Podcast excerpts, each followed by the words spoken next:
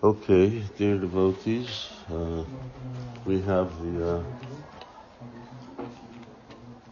we have the uh, pleasure of Bhavananda Prabhu's association to his uh, Srila according to Prabhupada's own words, Niranjan Swami Maharaj Jai.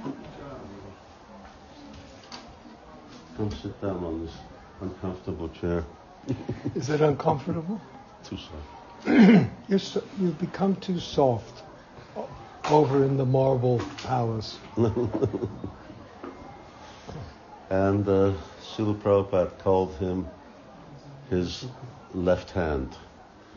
Tamal Krishna Maharaj was the right hand, and he was the left hand. And then, over there. And then aside from that, close, close the door, Brajakumar, otherwise. And then aside from that, Prabhupada also called him the most beautiful man on the planet. Yes. so uh, he's the one who originally really built and made very, very beautiful uh, Mayapur Chandradoy Mandir. And, uh, ever since that time, things have never been quite as decorative, quite as beautiful. Anyway, I won't speak too much. I asked him if he could uh, speak to all of you, too soft for I want to look at you. Can I sit here? Can't see you for a bit. Okay. And uh, I asked him to speak about some of his experiences with Srila Prabhupada because uh, he has a lot and we could be here for a long, long time. To Mangalarti. That way you get me to Mangalarti. that way That would get you to Mangala, and you too. And uh, Okay. so that, uh, yes, your appreciation of Srila Prabhupada as a person and spiritual master can develop and grow. Jai Bhavananda Prabhu ki jai. Jai Srila Prabhupada. Jai Srila Prabhupada ki jai. Om Agyanatimirandasya Gyananjana Shalakaya Chaksuran Militam Jaina Tasmai Sri Guruve Namaha Nama Om Vishnu Padai Krishna Pristaya Bhutale Srimate Bhakti Namaste Saraswati Deve Gauravani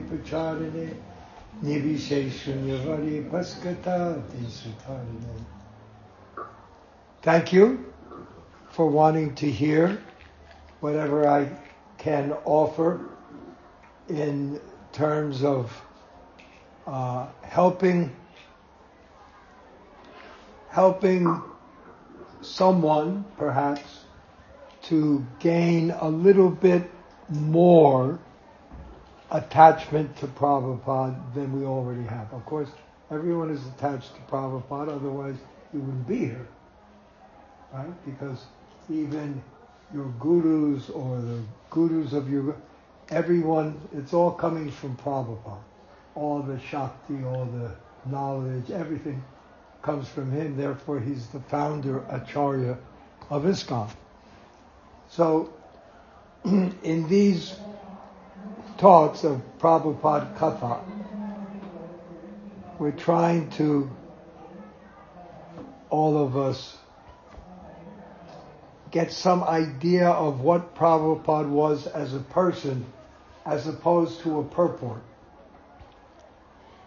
Of course, the Bhaktivedanta purports are extraordinary, and it is, if you dive deep into them, how you can uh, understand uh, the philosophy of Krishna consciousness and the person who wrote the purports. But but honestly, we all like to know the little, not quirks, but little Philips of Prabhupada's that brought us, uh, encouraged more attachment to him.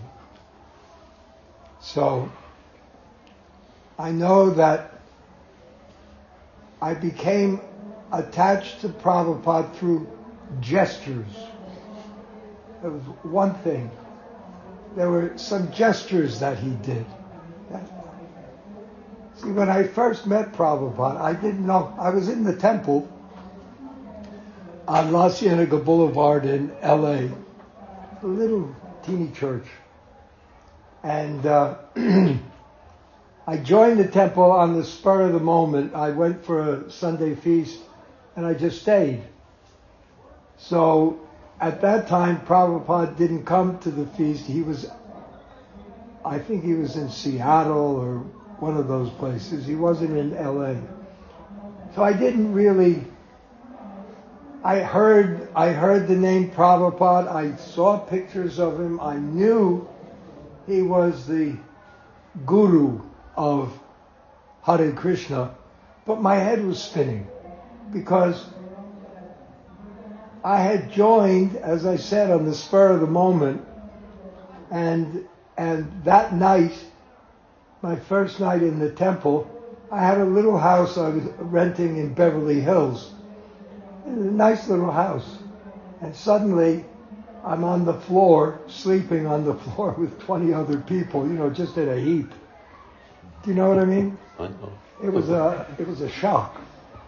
So my the, the whole week, and suddenly I'm out on uh, downtown Los Angeles with a group of devotees chanting Hare Krishna at the bus stop in front of a department store for eight hours a day, right? With the buses and the fumes behind us and hostile people in front of us. And uh, Kausalya was there, and Vishnu Jana was leading. But you know, eight, my head was spinning. So I didn't pay really that much attention to who Prabhupada was, what his position was, what ISKCON was. I didn't. I was just trying to get my bearings.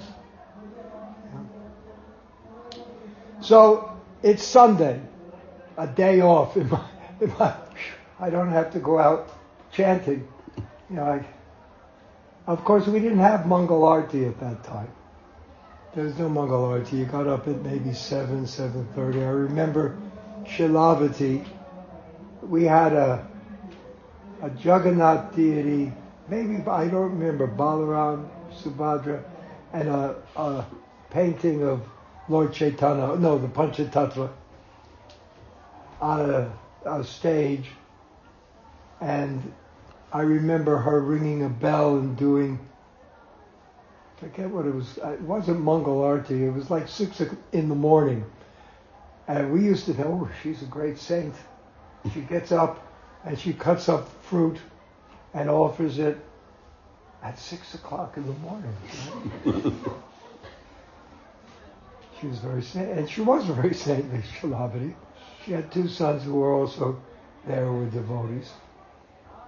So it was like that. It was more casual. There wasn't a real structure. It was just get up, chant in the temple, kirtan, read from some book called Bhagavad Gita. It was the Macmillan, huh? Oh, purple one? Leave. Oh, Macmillan. Macmillan, the blue, blue one. book, yeah. Right? Didn't understand a word of it. And uh, have some porridge and out on the street. So anyway, this is all to set the scene. My head is spinning. But I was a fairly sophisticated man. I was 30 years old at the time. So I was a little older than most of the devotees in the temple. And uh, I was supposed to start work. I had gotten a job as the assistant to a, a very famous uh, Oscar-winning movie director. Who was that? Otto Preminger, his name was. Uh, German. But he lived in America, LA and New York. And I was supposed to start working for him on the Monday. I went to the temple on the Sunday. I'd never showed up for my job. So anyway, my it was just a whirl. Everything was a whirl, a blur. So I hear Prabhupada's coming, Prabhupada's coming, Prabhupada's coming. And everyone runs out. Maybe there's 20 devotees there. Tamal, Krishna, uh, oh, nice, all nice devotees. They all run outside down to the, there's a, the temple was set a little back from uh, La Cienega Boulevard. There was a rose garden in front that Jayananda planted, and uh, then a sidewalk in the street. So Dayananda, who was the president, he picked up Prabhupada from some house they were renting for him, and and drove him to the temple in his uh, Volkswagen Bug. You know the little bug? Beetle. Huh? Beetle. Beetle. Yes, thank you. But the beetle bug.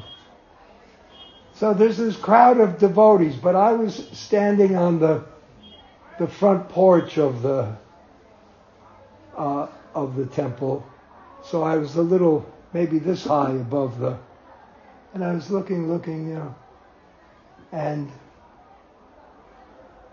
Prabhupada came and everyone bowed down, and I'm watching the whole thing, you know. And someone opens the door, and Prabhupada, he rises up out of this car like, like an angel. I had never seen anyone like this. I thought, whoa. You know, that's what, you know, like Keanu, whoa, you know, in the pet in someone's wonderful journey, whoa. That's what I thought. whoa. and prob- I said, who is this man? And what is he wearing? Because, of course, for me, everything was the externals, right? I didn't know anything about in your heart and Ch- Krishna and your, you know, you're not your body. For me, everything was the externals. Prabhupada. And his complexion, I had never seen a complexion like that. And he had, I said, what is, I said to myself, what is that around his shoulders? He had this like rug, a shawl. It was a chadar. But I had never seen a chadar. You didn't see any of these things in America in 1969. You just didn't. And Prabhupada, he took this chadar, watch very carefully, and he took his chadar he went like that. Flipped it over his shoulder. And then put his head up as, as and looked at the temple. And at that moment, that gesture of flipping that chadar, he had me. It was that, it was that simple. I thought, this is someone I've been looking for in my life. Perfect. Perfect. The perfect person. I knew immediately. Then he walked into the temple and I followed everyone. And uh, I remember that first day so clearly. he climbed up on the Vyasasan was really, it wasn't a Vyasasan, it was a seat built up on bricks and it was high and a high dais. And he was sitting up there, way up there. And the first words he said, your, the Mughal Empire has fallen. The British Empire has fallen. Similarly, your American empire will fall unless you take to Krishna consciousness. And I thought, wow, he's preaching revolution. That's what I thought. Then he, spoke, finished his uh, lecture, got down off at Vyasasana or whatever it was, and uh, Vishnu Jana started leading a kirtan, and the room was no bigger than this, but wider. And there were three paintings on that wall, two paintings on the back wall, and one painting on this wall, and a doorway. So Prabhupada got down and he went to the first painting, big painting of Vishnu, four arms, and he was like this, and then he started dancing back and forth, and we were all dancing back and forth. And then Prabhupada turned, you know, spun around three times in front of that painting, went like this, and then started jumping. Up and down, up and down. We were all jumping up and down. Haribol, Haribol, Hare Krishna. Then he went to the next next picture. He did the exact same thing. I think it was Narad Muni with his vina. And spun around, danced back, started jumping. Did it all the way round, every picture. And then when he came to that door, it led to a little room where he had, where devotees crowded in and there was a desk at the end and Prabhupada sat there and gave out prasad. And strangely enough, this I'm just realizing, I sat down right next to him. Like Prabhupada, this was Prabhupada's desk. All the devotees were there. I sat right down there. You know, I want to, you know, get close to this man. I want to get close to him. And I immediately got on his left side. I'll tell you some other left side of Prabhupada's seat stories as we go on. There was a beauty in Delhi. Ooh, wonderful story. Prabhupada was handing out prasad and Tamal was sitting here and a young brahmachari was there, Gopal Govinda or something like that. Prabhupada gave Tamal Krishna a gulab jamun and he gave Gopal a gulab jamun and Gopal immediately ate it, ate his. But Tamal didn't. But Tamal was looking around, and while he was looking around, Gopal grabbed his gulab jamun and ate it. Those of you who know Tamal, perhaps not as swiftly his anger when you knew him, but at that time, like that, he, he was enraged. He was furious, angry as anything. And I'm watching all this. And, and Tamal says, Prabhupada. Prabhupada looks, and said, Gopal stole my gulab jamun. And Prabhupada laughed. he said, ah, he said, transcendental thievery. right? And everyone laughed, and then Tamal cooled off. So that was the first time I met and had any association with Prabhupada, but the attraction was there, as I said, with a gesture. Another, oh, and another gesture at that time, at that time, Prabhupada had a lota. What is that, a gold bowl? You know, it was a lota, you know, bell metal. Prabhupada picked it up and he drank water, and I'm watching this. And, what is, who drinks like this? Yeah, I was watching, and he went like this. And the water came out right down into his mouth. Not a drop spilled.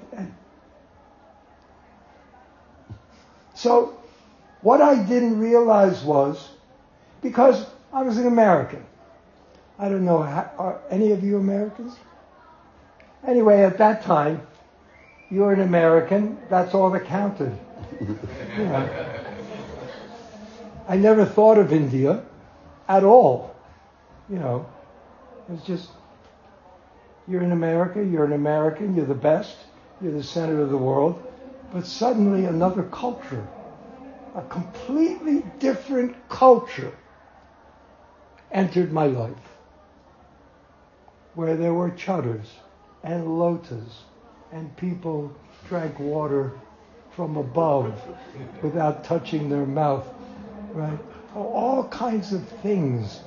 Washing your mouth after eating, just cultural things that I never realized uh, that happened anywhere in the world. You know, you didn't rinse your mouth after dinner, did you?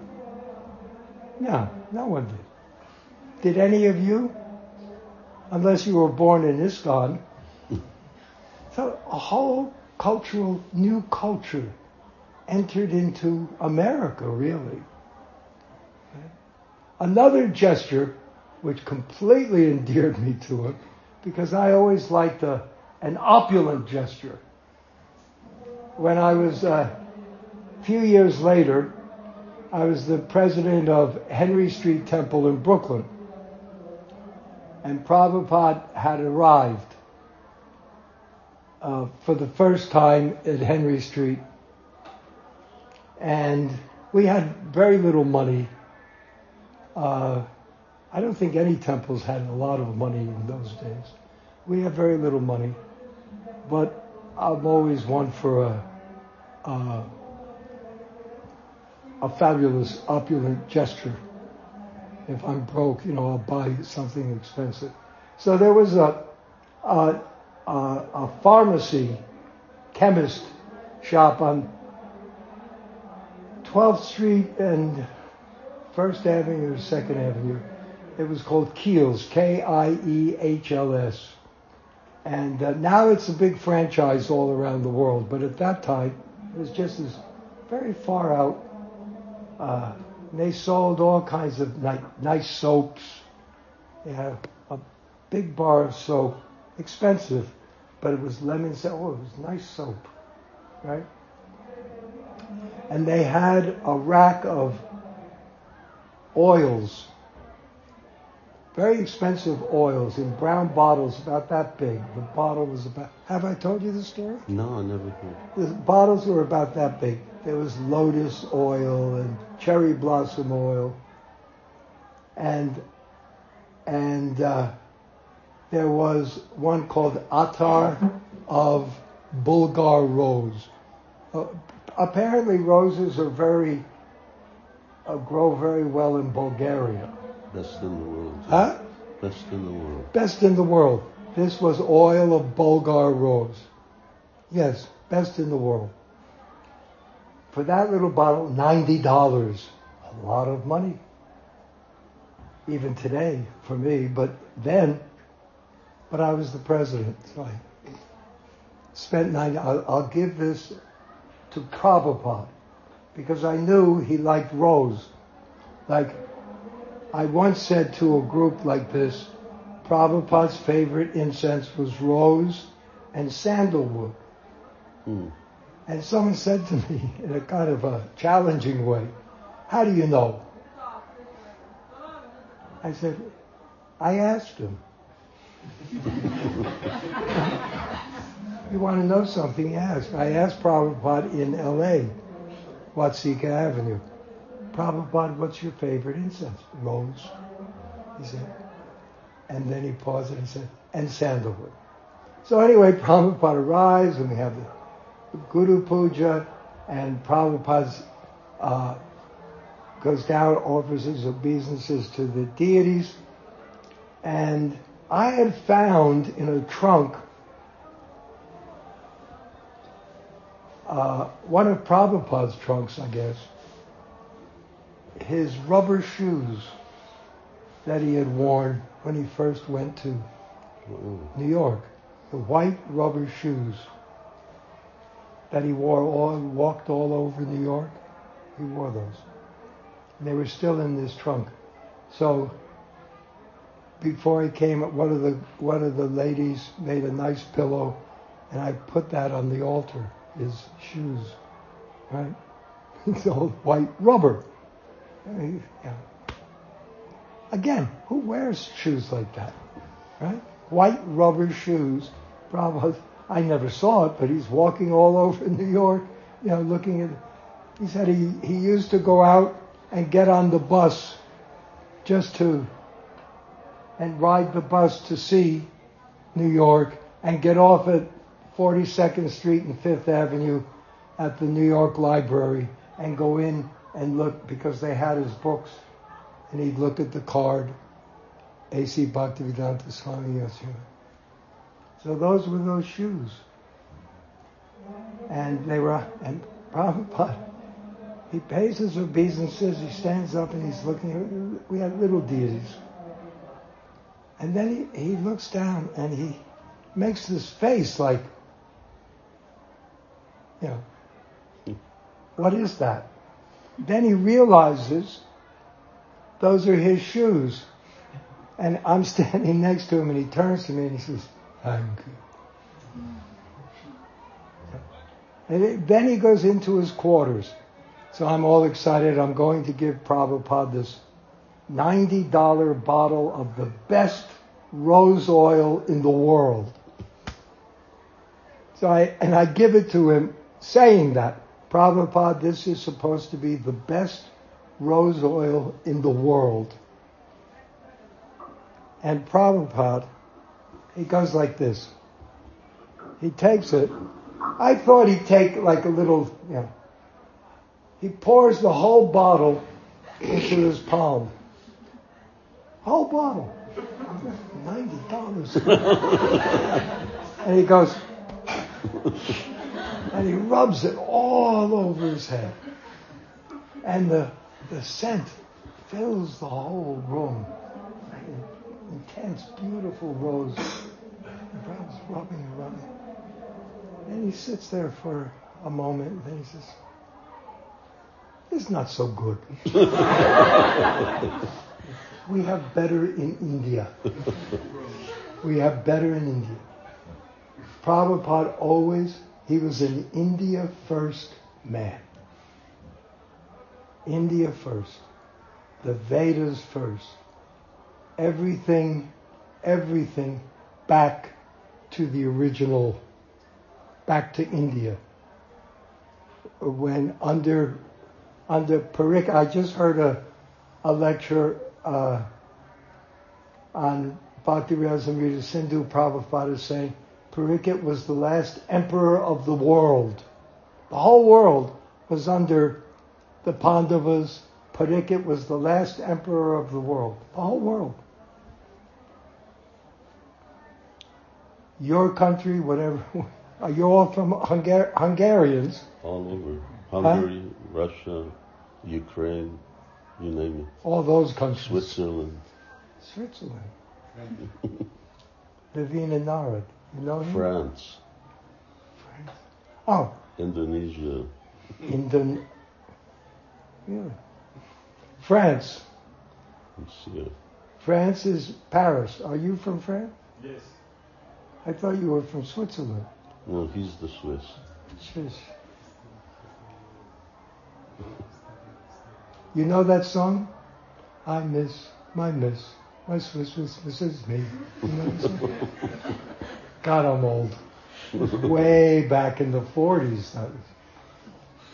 Uh, Prabhupada was talking about taste in buildings and furnishings and like that.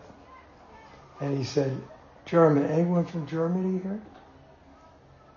He said, German taste is mechanical.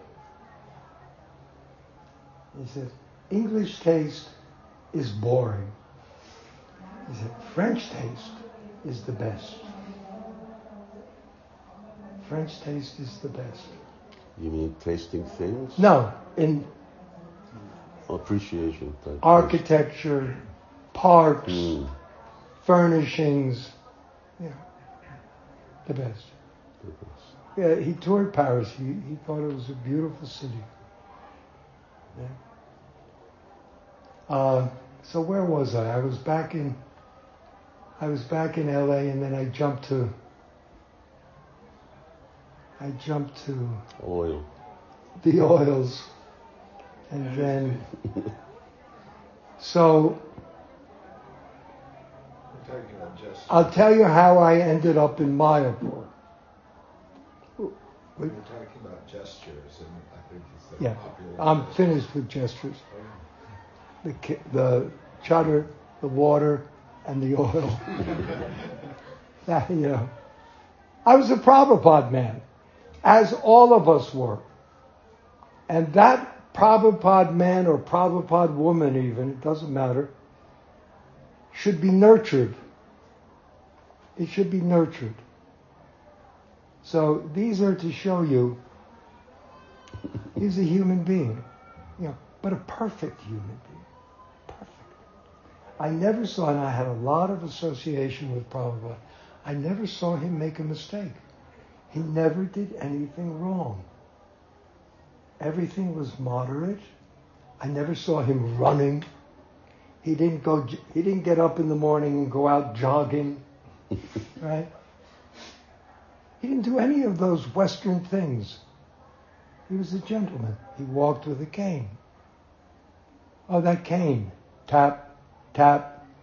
We were walking here along the road to the, in front of the shops, you know, all the shops we have on the wall.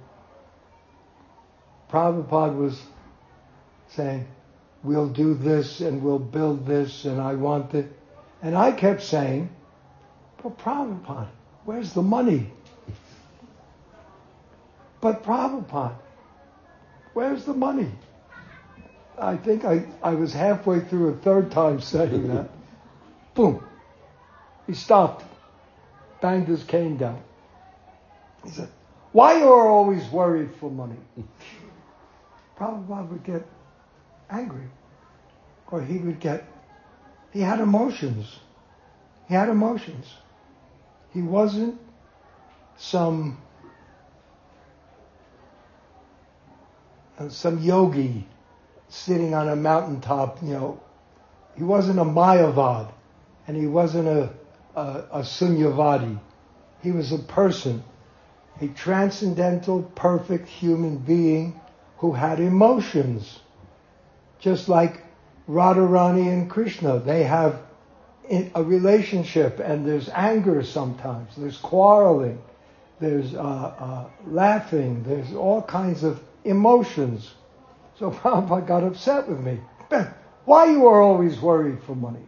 You do not believe that Krishna will, will supply the money for his projects, for his preaching? I didn't say anything. Later in the morning, Prabhupada wants to see you, Prabhupada wants to see you. So I run up to his room in the Lotus building. I pay my dandavats. I stand up. I'm so happy to see Prabhupada. Every time, you're happy to see him every time. It's not that you see him once and then you see him twice and then, oh God, you know. It's not like that. Every time. Because in his presence, everything lifted. Anything that was bothering you or you were, you know, moaning, everything lifted. Everything was perfect when you were in his presence. Because it w- I would, I'm assuming, it was the same as being in Krishna's presence. There's no problems. So I stand up and I say, Jai Prabhupada. And Prabhupada said, oh, our Bhavananda is a real Vaishnav. Joyful at every moment. And I said, that's because I'm in your presence, Prabhupada. He said, yes, that's all right. Sit down. so, Tamal Krishna and Gargamuni were sitting there. And Prabhupada says to them, our Bhavananda is always worried for money. He said, actually, there's no need to worry for money. Money is, is easy to collect. He said, it's flying through the air. All you have to do, and he went like this, all you have to do is reach out and grab it. He said, but spending money for Krishna, for his projects, that is very difficult. And that Bhavananda is very expert in. So I want you two to always see that he has enough money to spend to develop this project. Gargamuni? And Tamal.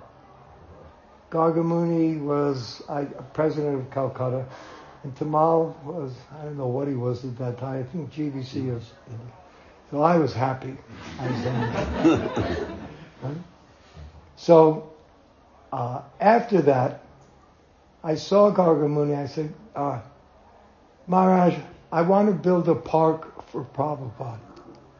Because this was all rice field, paddy fields. There was nothing here in Mayapur. Nothing. It wasn't even a tree. It was just flat paddy fields with the paths in between that Prabhupada would walk on the paths. We'd all follow behind him. Oh yeah, one morning he's walking between, you know, on this little paths between the rice fields. And I'm behind him, Gargamuni is behind me, Jayapataka is behind. So we're all in a row. And Prabhupada is going ahead and he says, Bhavananda, do you know what that means? We all stopped. And Gargamuni said, it means one who is experiencing the ecstasy of bhava, love of Krishna. Which is what I thought it meant also. What did Prabhupada say? Do you know? One who enjoys the bhava material. He said, oh no. He said, oh no. Bhava. He said, material existence. Not bhava. He said, it's bhava. He said, one who takes endless enjoyment in the material uh, existence. I was devastated. Here all this time I thought I was Bhavananda, right? Bhava. People called me Bhava. No. Uh, and then he said, actually, that is the devotee. They love coming to the material world because it offers them endless possibilities for preaching. That's why they experience the ananda. Did you feel better? I felt better. I felt better. So where was? Oh yeah, I wanted to build a park. So Gargamuni gave me the money, and uh, Kanva, who was a far out devotee from Hawaii, from Long Island, and then Hawaii. Did you know Kanva? No, he's into agriculture. Huh? He was into agriculture, wasn't Yeah, he was a gardener, Yeah. very uh, like a horticulturalist, self-taught. He was very far out. We built this Prabhupada Park, we call it, right behind, outside. Gargamuni gave us the money. We put up the, a wire fence at that time. We built the benches. We we leveled the uh, ground, brought in dirt, and uh, he and I, he made a big concrete roller, you know, and and we both pull it to make all the ground level and and then planted all the flowers and grass and uh, it became really nice. And we planted these two trees outside. They were the first trees in Mayapur. There were no trees anywhere. All the way to the Yogapith it was just flat. All the way to where our goshal is it was just flat. There was nothing. But uh, agriculture land. I mean, it was used, but there was no no no buildings and no no trees. So we planted these two kadamba trees. So they're the first trees in in Mayapur. That was 1976. So how old are they? 86, 96, 06, 16. So 47 years old. We planted them because those kadamba trees, they, there's a lot of them here. They grow very quickly. They really shoot up. So uh, the following uh, 77, Prabhupada came to, when he was here, he wanted to have darshan in the afternoon in the park. So I laid out two of those nice dhurries. That's what they're called, dhurries, that you want to get. And devotees came and we sat down and anyone could come in and sit down, any guests, And Prabhupada sat, sat on the middle bench. And he kept looking at the road. And he said, why they are not coming? Why they are not coming? I don't understand. We have this building, we have our deities. Why they are not coming? And he was concerned that people, of course, not very many people came to Mayapur. During Gaur there'd be a few old Gaudiya Vaishnavas leading a, a group of widows, you know, old ladies in the white, up the road, banging, you know, a few kartals and a mridanga. But there were no big, big kirtans, no big, no crowds at all. And why they're not coming? Now, now they're coming, and none of you are.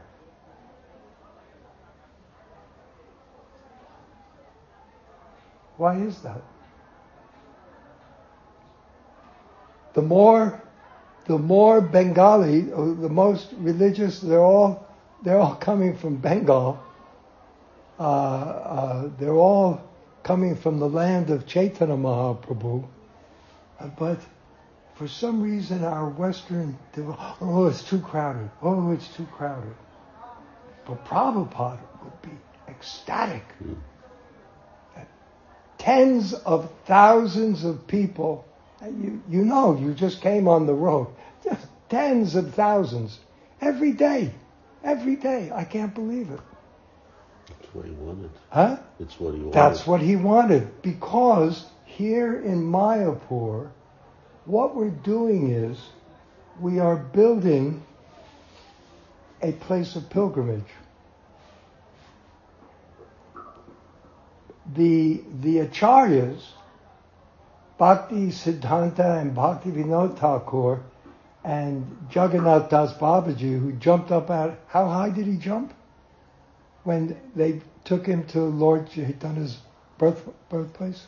Jumped out of the basket? He jumped something like a hundred feet, I don't know, 50 feet, a hundred feet into the air out of his basket because he was so old. So when we were in Calcutta and in 1972 and Prabhupada was saying, Chaitanya Chandrodaya or Mayapur Chandrodaya, which should I name it? So Jayapataka Maharaj said Chaitanya Chandrodaya. So because he said, I said Mayapur Chandrodaya. yeah. I was ornery. Uh, and Prabhupada said, Mayapur Chandrodaya, why? And for some reason, I don't know anything about these things. I'm not a, you know. I said, though, because Bhakti Siddhanta Saraswati Thakur and Bhakti Vinod Thakur wanted to make Mayapur known as the birthplace of Lord Chaitanya. So we want to advertise the name Mayapur because at that time everyone said it was in Navadip. And the Gaudiya... Hmm? Birthplace. Yes. So the Gaudiya Vaishnavas and the others had been fighting over that. The Prophet said, yes. He liked that answer. Maya. That's why he had us write it on the side of the building here. So we're building, all of us, a dham. It is a dham but what we're doing is advertising it so that all the people of the world will come here. And if you don't like crowds, then you're in the wrong place.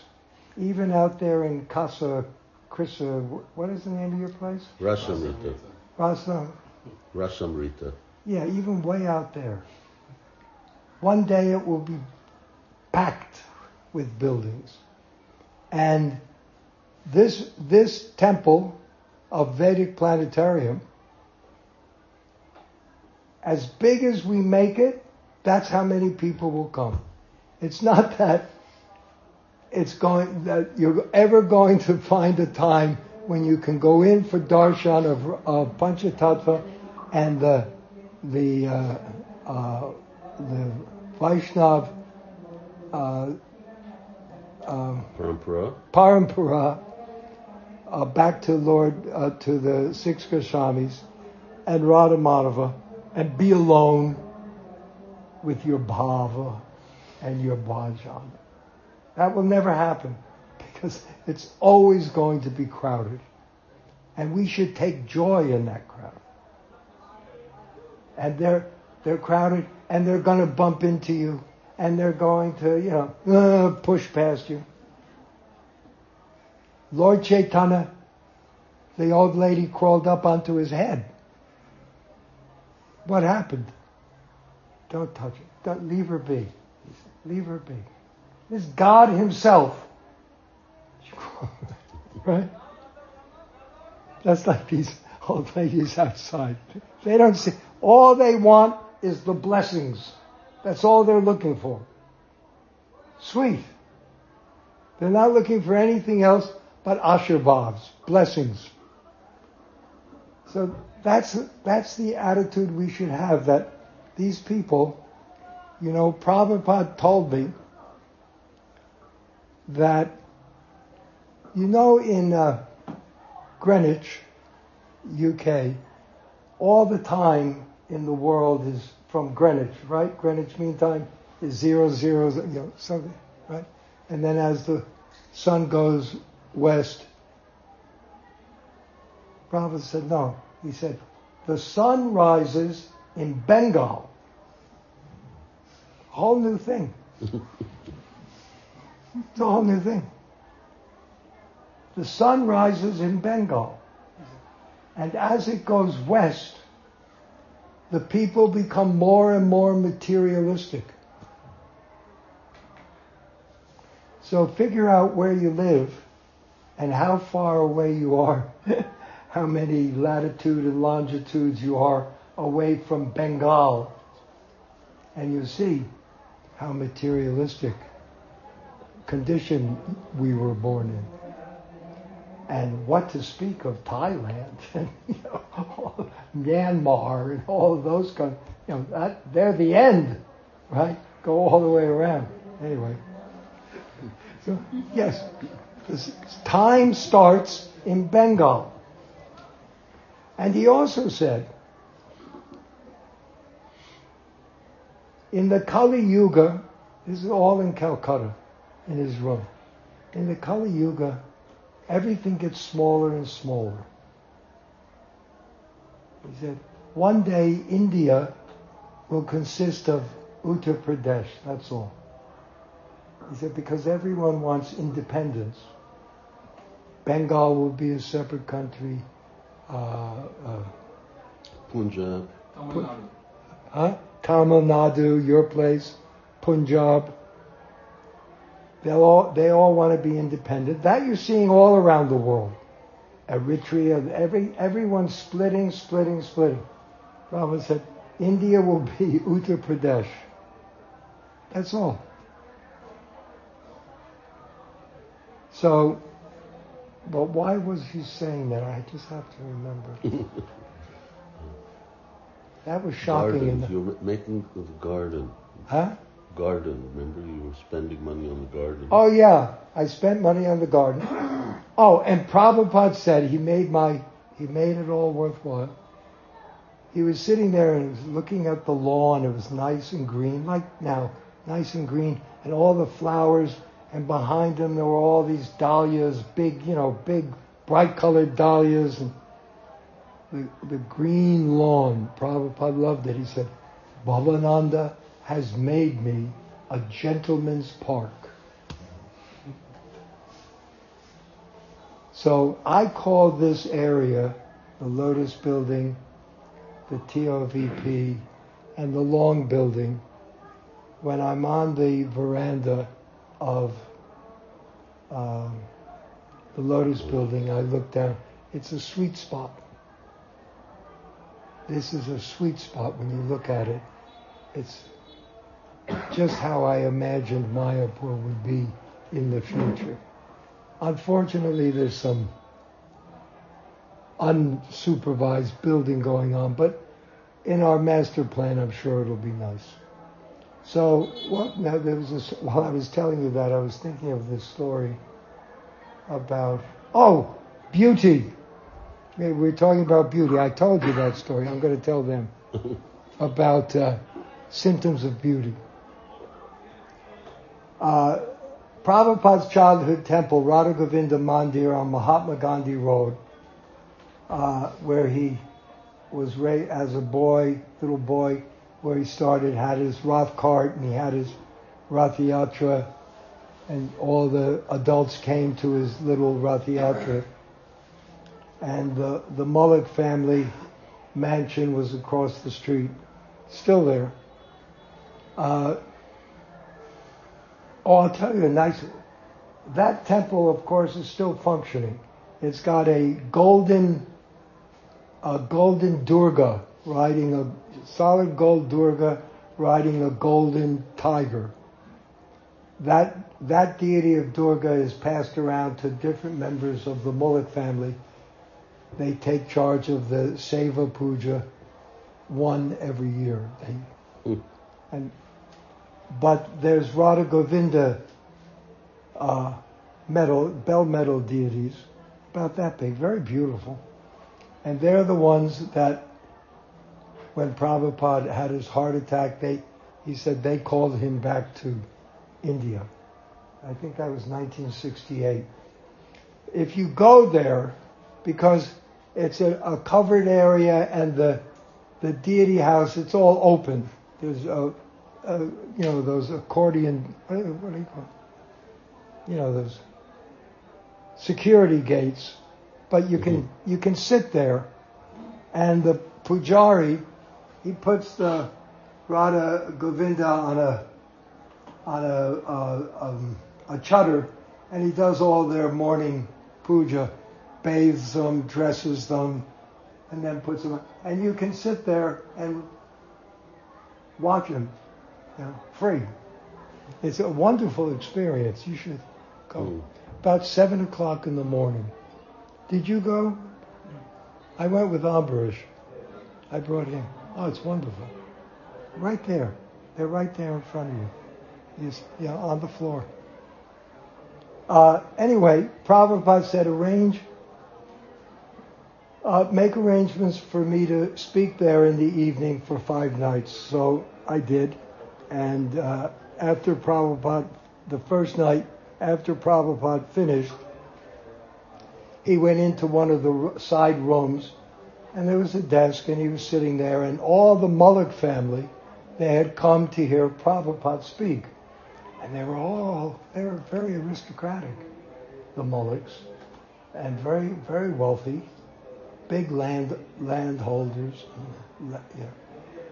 The women were all dressed so opulently, beautiful saris, and very, very, you know, you know that they cover their heads and they're always looking down, you know, right? And each of them would come up and pay her obeisances to Prabhupada. And of course, again, externals, I'm looking at all the diamond rings and ruby rings and bangle, gold bangles with all diamonds and emeralds and oh, so much jewelry. Wow. It was incredible. Opulence. And the men were all dressed up in the. Have you ever seen those real Bengali dhotis? Where they're long and the, the men carry the, the front part over their arm and it's trailing. Have you seen that? And all kinds of colors and all kinds of borders and kurtas with big gold buttons, you know. Just, I mean, all in this little room. And each of them would pay their obeisances, and the men paid their obeisances, and Prabhupada would chat with them, because they're family. So after they all left, again I was on the left side, and Rupanuga was on the right side. And Prabhupada said to me, So Bhavanant, what do you think?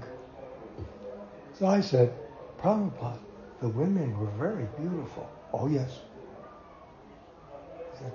Oh yes. They had all the symptoms of beauty in a woman. I said, what are those symptoms, Prabhupada? He said, cat eyes and the space between their front teeth. Make of that what you will. That's what he said. There of course, was a famous supermodel, Lauren Hutton. She had a space between her front teeth. Do you ever hear of Lauren Hutton? I've heard of her, yes. Yeah? She had space. That was her. That was her son. I said, really, Prabhupada? I said, and what are the symptoms of beauty in a man? Prabhupada said, like you. I just said, like you. You look like Arjun. He said, reddish complexion means a strong heart, and you're big and strong. You are the most beautiful man on the planet.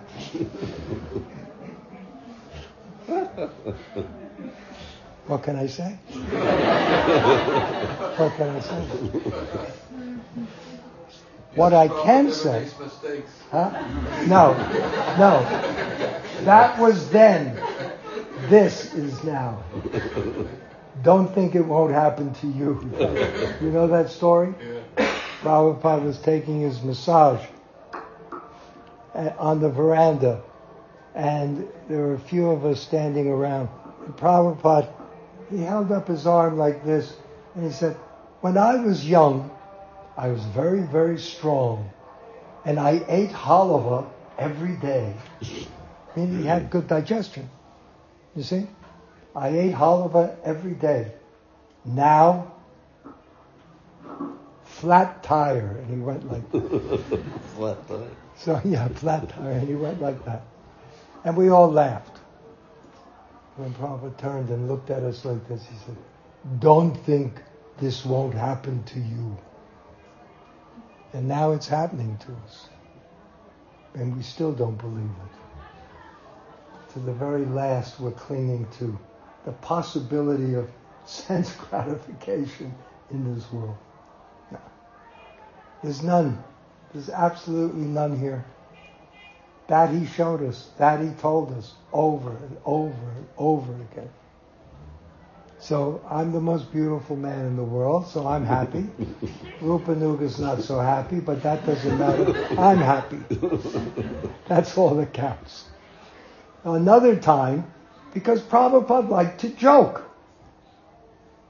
Just like when Gopal Kumar in Brihad Bhagavatamrita, when he enters the assembly house in Dwarka, they're all, everyone, all, all the, the, um, uh, Yadus, thank you, are there on their asanas, and Krishna's there, and they're all, uh, the word uses quips, they're quipping, you know, funny, making funny remarks to each other.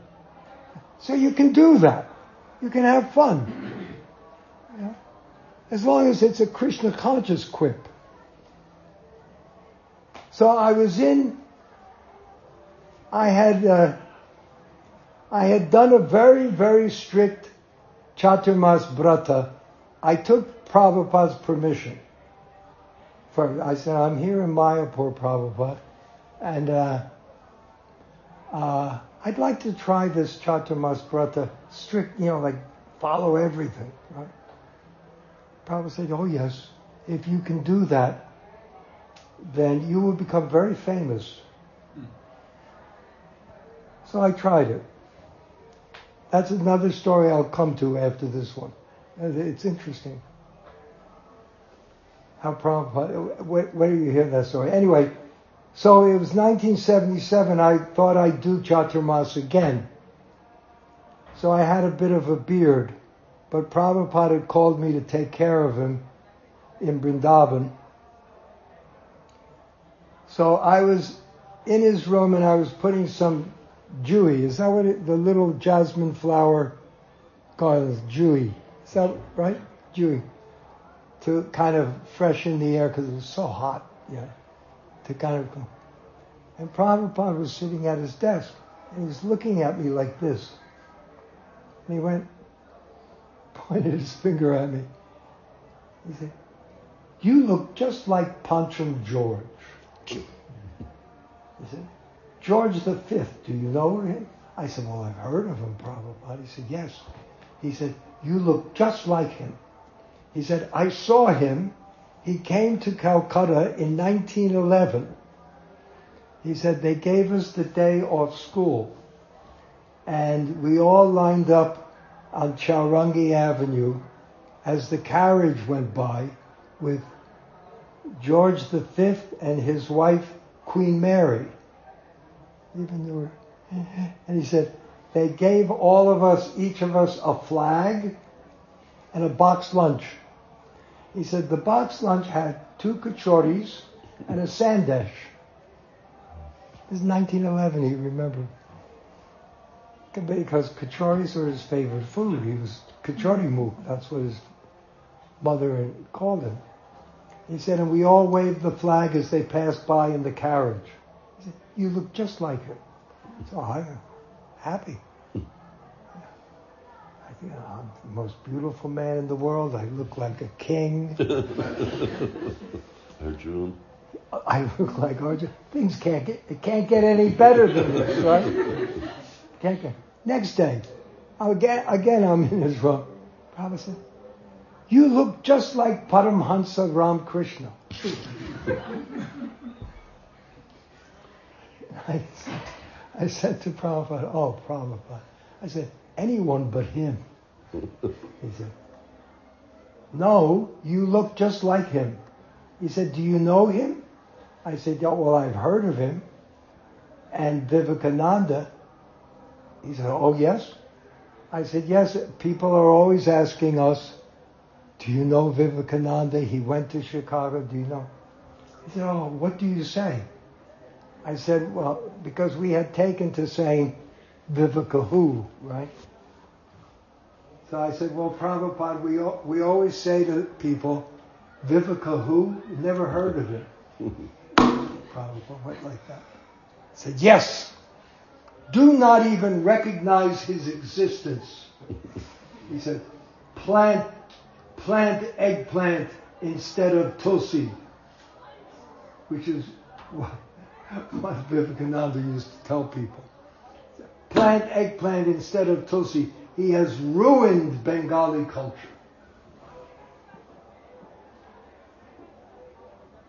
Interaction, emotion, feelings, preaching, intelligence. Oh. To be in Prabhupada's presence, you know, you know. Uh, it was, it was extra. You never knew. So I'll come back to the fame thing. So I, I did this strict. Geez, it was hard, but I did it.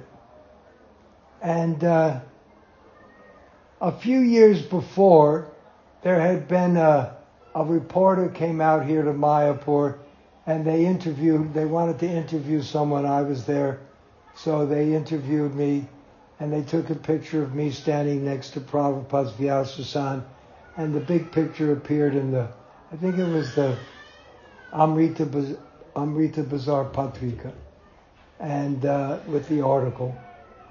And oh, so a few years later, I'm doing this Chaturmas. It's rainy season, and, but there was some reporter at the front gate he wanted to see me. I didn't want to see him. I was too busy chanting, what was it, uh, 128 rounds a day. It's hard, very hard, almost impossible, if not impossible, to do that many rounds nicely, right? So I didn't want to see him. And then we had been, all of us, we had all, most of us had come to India on a, a, a six month tourist visa in 1970, 1971, 72. And of course, things were much wilder then. There was no internet, there was no, you know, they couldn't really track us, but they, we had to go to the foreign registration office in Calcutta every six months, and we thought, oh, yeah, please renew it, please renew it. And they would, they wouldn't renew it, but they wouldn't say anything. But finally, apparently, they were fed up with me.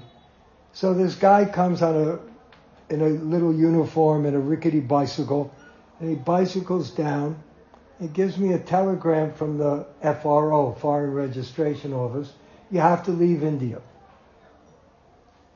I knew that would happen eventually. As he's leaving, the reporter says, "What was that? What was that? What did you do?" So, "Oh, I delivered a quit India, quit India." I said, "Oh, you're bumming." And suddenly it appears in the papers. Bhavananda of Mayapur told to quit India. Quit India. Why? Is he CIA? Why? What is it? Suddenly I'm a CIA agent. And all the, and all the papers in India pretty much, the Times of India, they all pick up on this. And I made my arrangements to leave. And uh, it was in the paper. Bhavananda leaves tomorrow morning, Calcutta to Delhi. I get to the airport, and at that time you could walk on the asphalt out to the plane, right? And go up the stairs, get on the plane, and people could go with you. The reporters, why? Are you CIA? Are you CIA? Why you have to quit?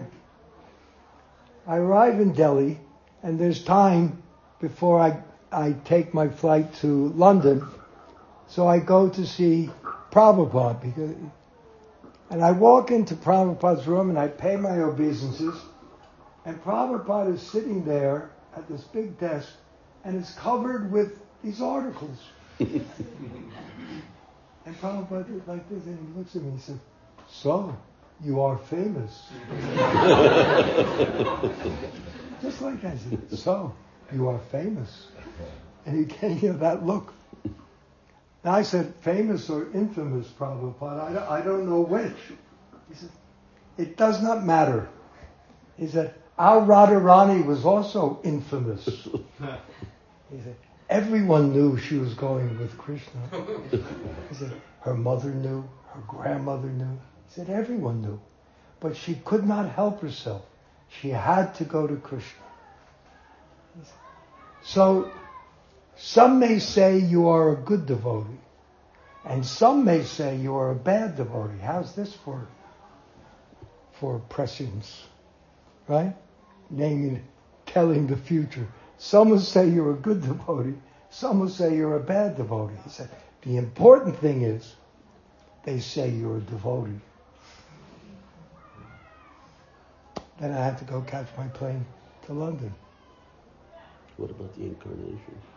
So, so, so I come back with my new visa.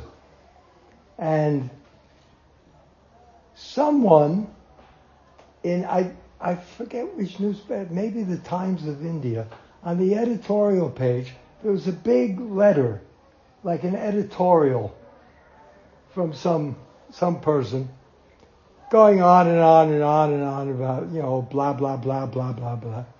And talking about, finally, incarnations for the modern age. He said, surely the incarnations for the modern age are Sai Baba of South India, Ram Krishna of Calcutta, and Bhavananda of Mayapur.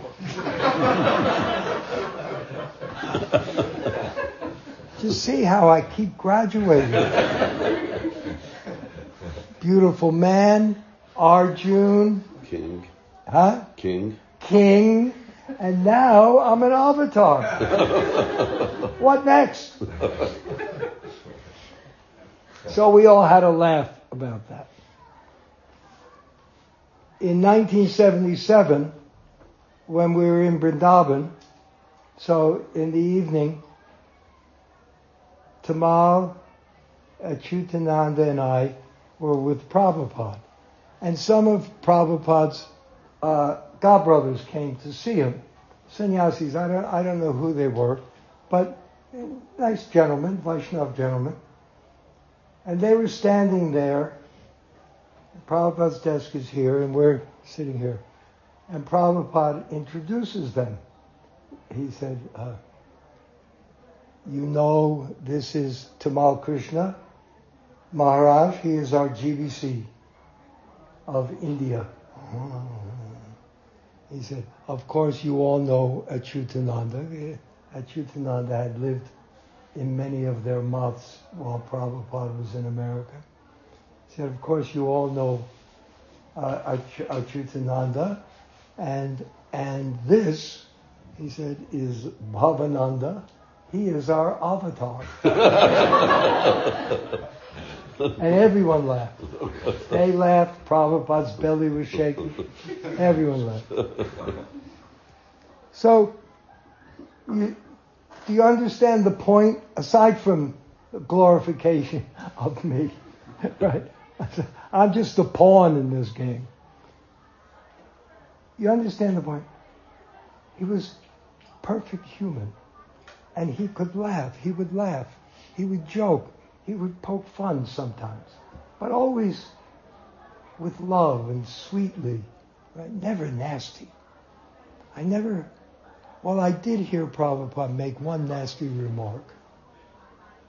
Shall I tell that? He had a god brother. I don't mind saying. Bon, Huh? Bon Maharaj. Ban Maharaj. A nasty, nasty guy. Jealous. Envious of Prabhupada. Always criticizing him. Like a Sisupal and Krishna. I mean, he could not help himself. Really nasty guy. And we all hated him. I mean, you know. And he was always criticizing Prabhupada. What has he done? He's initiated some hippies from them, you know, what he, he's done nothing. Right? So he had down the road from Krishna Balaram temple and across the, on the other side of the road, he had a, some land and some buildings called the Vaishnav Institute of Vaishnava Huh? Study. Institute? Institute of Vaishnav Studies. Thank you for that. I never remember those things. Institute of Vaishnav Studies. And uh, someone had given a card from there to Achyutananda.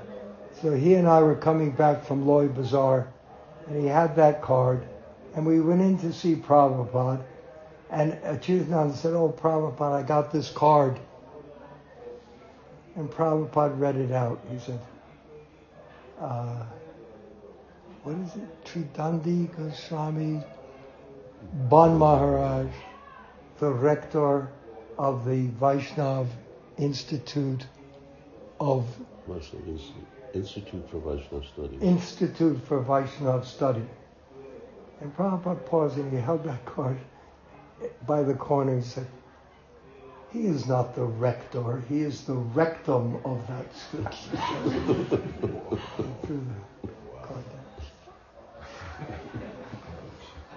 Yes. He said that. So he could be cutting. And after Prabhupada left his body, we had a pandal. And somehow, where everyone was getting up and glorifying Prabhupada. This is just a few days after Prabhupada uh, left the planet. And somehow, someone invited Bamar. I think it was Tamal, as usual. Yeah, he invited Bamar. And they asked him to speak. And he gets up and he starts criticizing Prabhupada like anything. What did he say? What has he done? You're all so concerned, but he has done nothing. He's initiated some hippies. You're all just hip. Had to literally take him and throw him out of the out of the pandal. Uh, nasty. So anyway, that's everywhere, right? Even in the in the Gaudiya Math, they have their politics. They have their differences. Even when we first came here, 1972, uh, in the Bhajan Kutir, well, we called it the straw house at that time. And we shared it with Prabhupada. There was a chetai, you know, a bamboo woven wall about seven feet high. Prabhupada had that side. We stayed on this side. Jayapataka, me, Achyutananda, Tamal, a few other devotees. and and we had made this sign, a big metal sign, and put it out by the side of the road in front of our land. International Society for Krishna Consciousness, A.C. Bhaktivedanta Swami Prabhupada, founder of Acharya, A.C. Bhaktivedanta Swami Prabhupada, blah, blah, blah. and there's a, a drawing of the temple that Prabhupada had uh, made in, in uh, London. yeah, Bury Place. So a few days after we put that sign up, and oh, he's, he's big.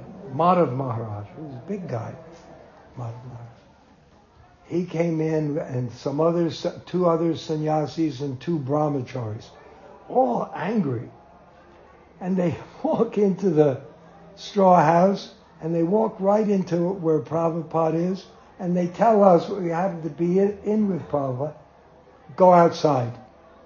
They wanted to talk to Prabhupada. They were angry. And, and Madhav Maharaj was towering over Prabhupada. Prabhupada was sitting down. He was towering over Prabhupada. So we went outside on the, the little uh, porch and we were listening at the window. And they started yelling, yelling. How can you call yourself Prabhupada? There's only one Prabhupada, blah, blah, blah, blah. You know, the whole. But Prabhupada, he didn't back down. He oh, he said, I am not calling myself Prabhupada. How you can come here and say that? I am not calling. Tamal. Tamal ran in. Bring my stationery. Tamal brings in Prabhupada stationery. On the stationery, Prabhupada's holding it up in front of Madhav. He said, See, A.C. Bhaktivedanta Swami. There's no Prabhupada there. I am not calling. They are calling. What can I do? they all left. And we kept the sign. What can I do? They are doing. Right? I'm not doing, they're doing.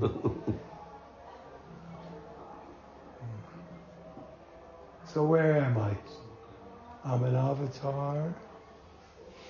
Uh, Vrindavan. Oh God, there's so many stories.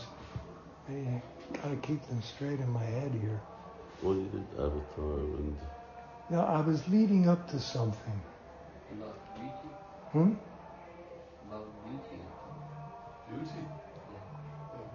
About what? No, it may give me a hint. Beauty. Duty? beauty. Oh, beauty. No. Been there, done that. In that straw house, Prabhupada was telling me what deities will be on the altar in the temple. He said there'll be three altars. Uh, uh,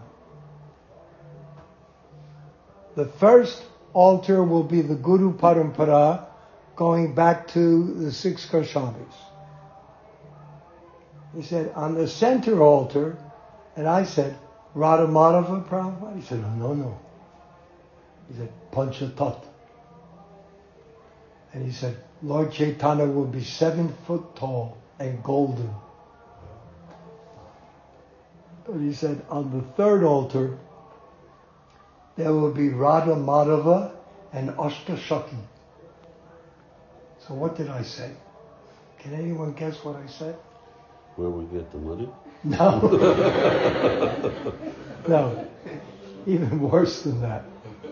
I said, what's that, Prabhupada? Astasaki. I didn't know what it Here, I'm in charge of Mayapur. Prabhupada's telling me, Asta, I don't know what it is. I said, what is that, Prabhupada? He said, the, uh, the gopis, the, the eight gopis. Oh. He said, yes. And Radharani, and he went like the most beautiful movement. He said, Radharani will be like this. He said, dancing. Because when Radharani is dancing for Krishna, he can never leave her. So that's what we have. All of this, all of this of course, we're only seeing fragments at the moment. You know, we have Panchatattva, we have Radhamadhava, we have Ashtasakhi.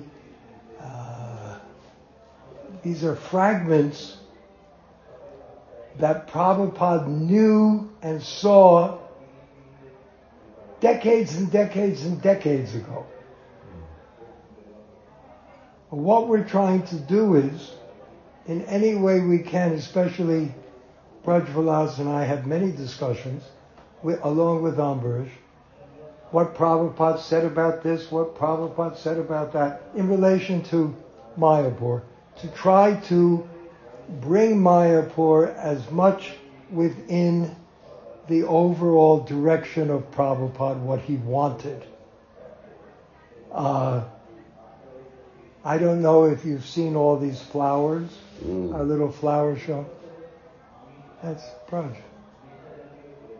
Oh, it's so attractive. All people are coming. So many selfies. But I'll tell you where it came from. He doesn't get any credit. no. Next to the, the straw house, we planted a rose garden. And I picked one beautiful big red rose. And I brought it down. I was bringing it down to Prabhupada. And as I, uh, Guru Kripa and Jasho, Jashodanandana Swami and Gargamuni, they had built a little uh, four-wall dirt floor chetai hut where they stayed during the festival.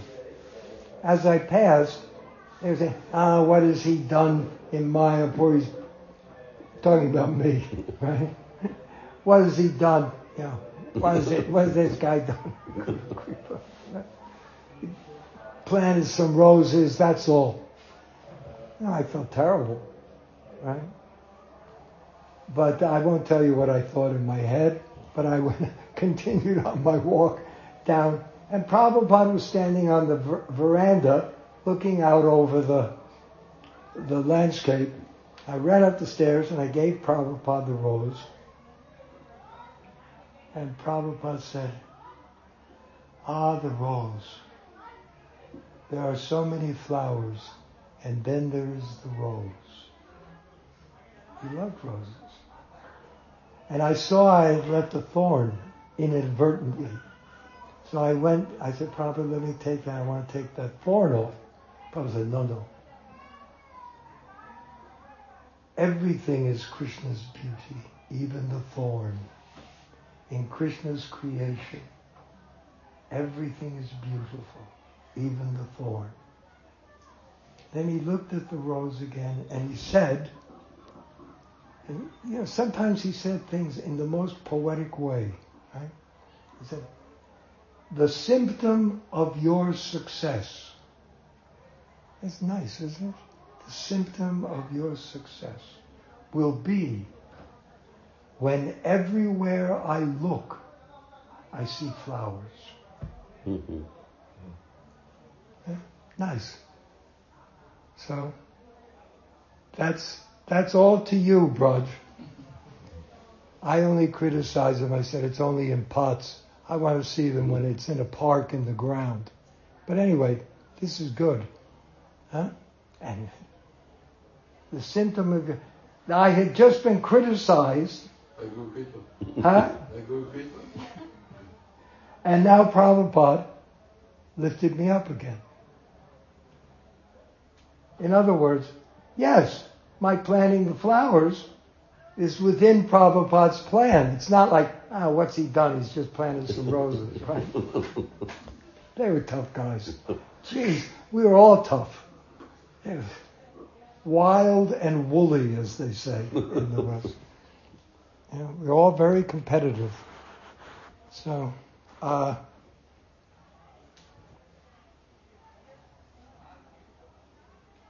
there was another story. Oh, I brought, again on that same veranda, same side, the western side, someone had given me a coin, an English coin, silver coin. It was all bright and shiny. So I brought it up to Prabhupada, I gave it to Prabhupada. And it had a picture of the Queen on it, you know, Queen Elizabeth. Prabhupada looked at it and he said, you know what he said? Ah, Queen Elizabeth. He said, the most pious person on the planet. I said, really, Prabhupada? He said, oh yes. She has all, uh, she is intelligent, educated, beautiful, wealthy, uh, aristocratic birth, all the symptoms of piety that you can achieve, she has achieved. She is the most pious person on the planet. Hmm. How he saw things. How he saw things. Yeah? You know, people, ah, oh, Queen Elizabeth, ah, scoff, or, you know, no problem. Pious. Even I think he writes in the Chaitanya Charitamrita, you cannot be a king unless you're blessed by Krishna. Even Muslim kings, he says. Yes. Isn't that in the Chaitanya Yeah. Charitamrita? With uh, Sanatan Goswami's, uh, what was his name? Huh? Nawab Hussein Nawab Shah. Hussein Shah. That's what Yeah. Sanatan told Nawab Hussein. Yes. Maharaj, you want to move the chair a little bit this side so that you, you don't have a pain in your neck? Huh? You can move the sofa a little bit this side so that it will be easy. Just move, move it. A little. Give it, yeah. Otherwise it will become, you'll have a stiff neck Oh tomorrow. God, you blame me. I get blamed for everything. Just blame, just blame me. It doesn't make make any difference anymore. For- for- That's good. Yeah. Now what about me? You're looking everywhere. I have stiff necks also. You know, you don't have a you don't have a, a, a monopoly on stiff necks. No, that's okay. Don't don't take don't take him too far away. He's my companion, my support. Uh, yes, it was some interesting 77. 77. Well, I can end with this one because I think I'm losing my audience now. It's an hour and a half. Who? Well, you know, Someone sleeping? Or, or going to die? I'll tell one one last story. That's a very beautiful story. I th- I think th- we'll see at the end of this story. This is a, a really this is a, in February. Huh? We'll continue. In February, we'll continue. no. I'm not coming back. It's too crowded. no way. In February, you said. You said you're coming in February. No, I said maybe June. June. Yeah, Oh, I have to see to the parampara, you know, the, how the sculptors are coming mm. because I'm I'm doing all that. Uh, but it's too soon. You're traveling, I don't know how. Well, you don't do it. You come here, you stay, and then go back. yeah, that's all you can do when you're 85, you know? And you, you can't go anywhere anyway. right? You might as well stay, just stay here. When do you go? Tomorrow. Oh, no, really. Hare Krishna. All right. I'll, this is a long story. And I'm sure, uh, Braj, you've heard this a million times. But it was 1977. Prabhupada was here. He was not feeling well. That was obvious to everyone. He just, he wasn't. Can I interrupt you? Yeah, sure. Please, before you said that, tell the story of when you're massaging Prabhupada in Mumbai. That's what I'm. tells you to that's the story. horn. That's the story. But I'm starting at the beginning. Oh, okay. Don't give away my. Uh, No, no. That's the story. Okay. Not, I'm not going to Yes, this is a. It's like a Chaitanya Charitamrita. That one. Right, but, but I'm starting at the beginning, Okay. leading up. So, Is that all right? So Tamal had come because the secretaries changed every month or every two months. A new GBC man would come to be with Prabhupada as his secretary. But Tamal got it in his head. I call him Tamal. It's Tamal Krishna Maharaj. But he was my best, best friend in ISKCON. And Tamal came, he had decided that he was going to be Prabhupada's secretary permanent. He decided. And, and so he stayed. He stayed. And, uh, you know, he said, Prabhupada's not well. I'm going to stay with him, stay with him and, and try to care for him. So in the winter sun, like now, the morning sun is very sweet. And Prabhupada said morning sun, winter sun is health giving, afternoon sun is draining. So Prabhupada would spend his morning after class, he'd go up to the roof of the Lotus building. And at that time, I, there, there were the two rooms that Jayapataka has now, but they were both empty. So Prabhupada went on that side, the eastern side. And he would have his massage there. And while he had his massage in the earlier, he would have, he had two bell metal pails. And he would have a devotee fill the, both those pails and put them over so when the sun came up, they were shining down on the water. You put it next to the shower room, which is where JP's kitchen is now. And uh, Prabhupada would have his massage, a long massage. And uh, you massage Prabhupada. I had massaged Prabhupada for a few days when I was his servant. Somehow, I don't know how or why I ended up. I'll tell this story too. As Prabhupada's servant in 1969.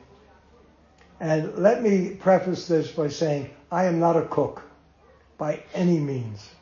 I don't know how to cook.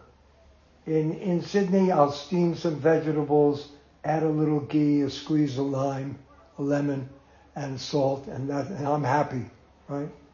I don't know how to cook. I don't know how to spice. I don't know how to do anything. What to speak of make a chapati.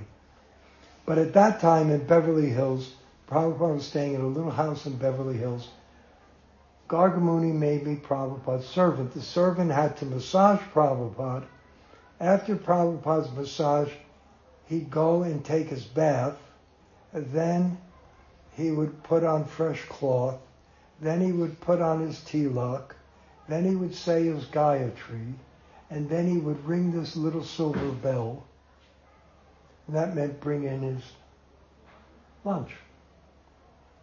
But that was done, the cooking was done by the servant who was also massage. So you had to massage Prabhupada, and at the same time you had things on the stove cooking rice, and it was a little, it was frantic. And then when Prabhupada got up, you rush into the kitchen, and a, a dal, and please puff up, please puff up, please puff up, please puff up, right? Ding, ding, ding, ding, ding, ding. Uh, I bring in Prabhupada's tray, and I put it down, and then there's some bowls, bowl with dal. I put that dal here, and another bowl, and uh, bring in a chapati, and Prabhupada's looking at the Prajani. He looks, what is that? right, like that. What is that? I said, it's dal, Prabhupada. Yeah. No turmeric? There's some gray, you know. The dal was, was all, no turmeric. I said, oh, I forgot Prabhupada.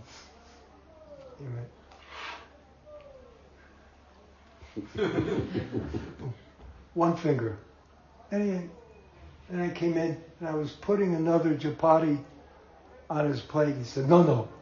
He said, dirt is like electricity. If you touch it, it will go through everything. He said, just drop it. I don't know whether I was the dirty one or the, yeah. But anyway, that was that. Next day, oh, that night, then Prabhupada would take milk with banana, right? You bring it to a boil three times. I got it in my head. I like vanilla. I love vanilla. You know vanilla bean? vanilla ice cream. So I sliced and I scraped out the inside of the vanilla bean and I put it in the milk and boil it. I bring in the, I bring in the, I figure I like it, you know, everyone should like it.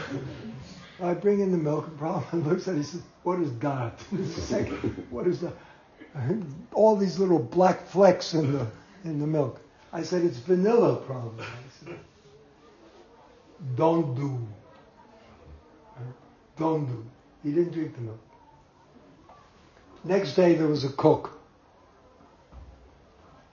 Then I could massage. Did Prabhupada eat hot, drink hot milk like that also? Uh, I don't know. I don't know. Because he drank, it was really hot. He used to drink really. I don't know. If I don't, no, I don't know. I never saw. But the next day, suddenly there was a cook, a de- someone who could cook, right? So that was a good example of when the guru asks you for water and you bring him milk. Yeah, if he asks you for milk, make sure it's just milk, not not with vanilla or God knows what else, right? Because I like it, therefore he should like it. So, but I massaged him. That was 1969. And then he he went somewhere, and uh, that was the end of my being Prabhupada's servant. But 1977, he's ready to have his massage. Tamal comes up and uh, with the mustard oil and pours and starts to massage Prabhupada's back. And Prabhupada says again, what does he say? Maharaj, what is that? Right? He said, what is that? He says, what is that? Tamal says, I'm massaging you, Prabhupada. He said, that is not a massage. He said, that is a love pact.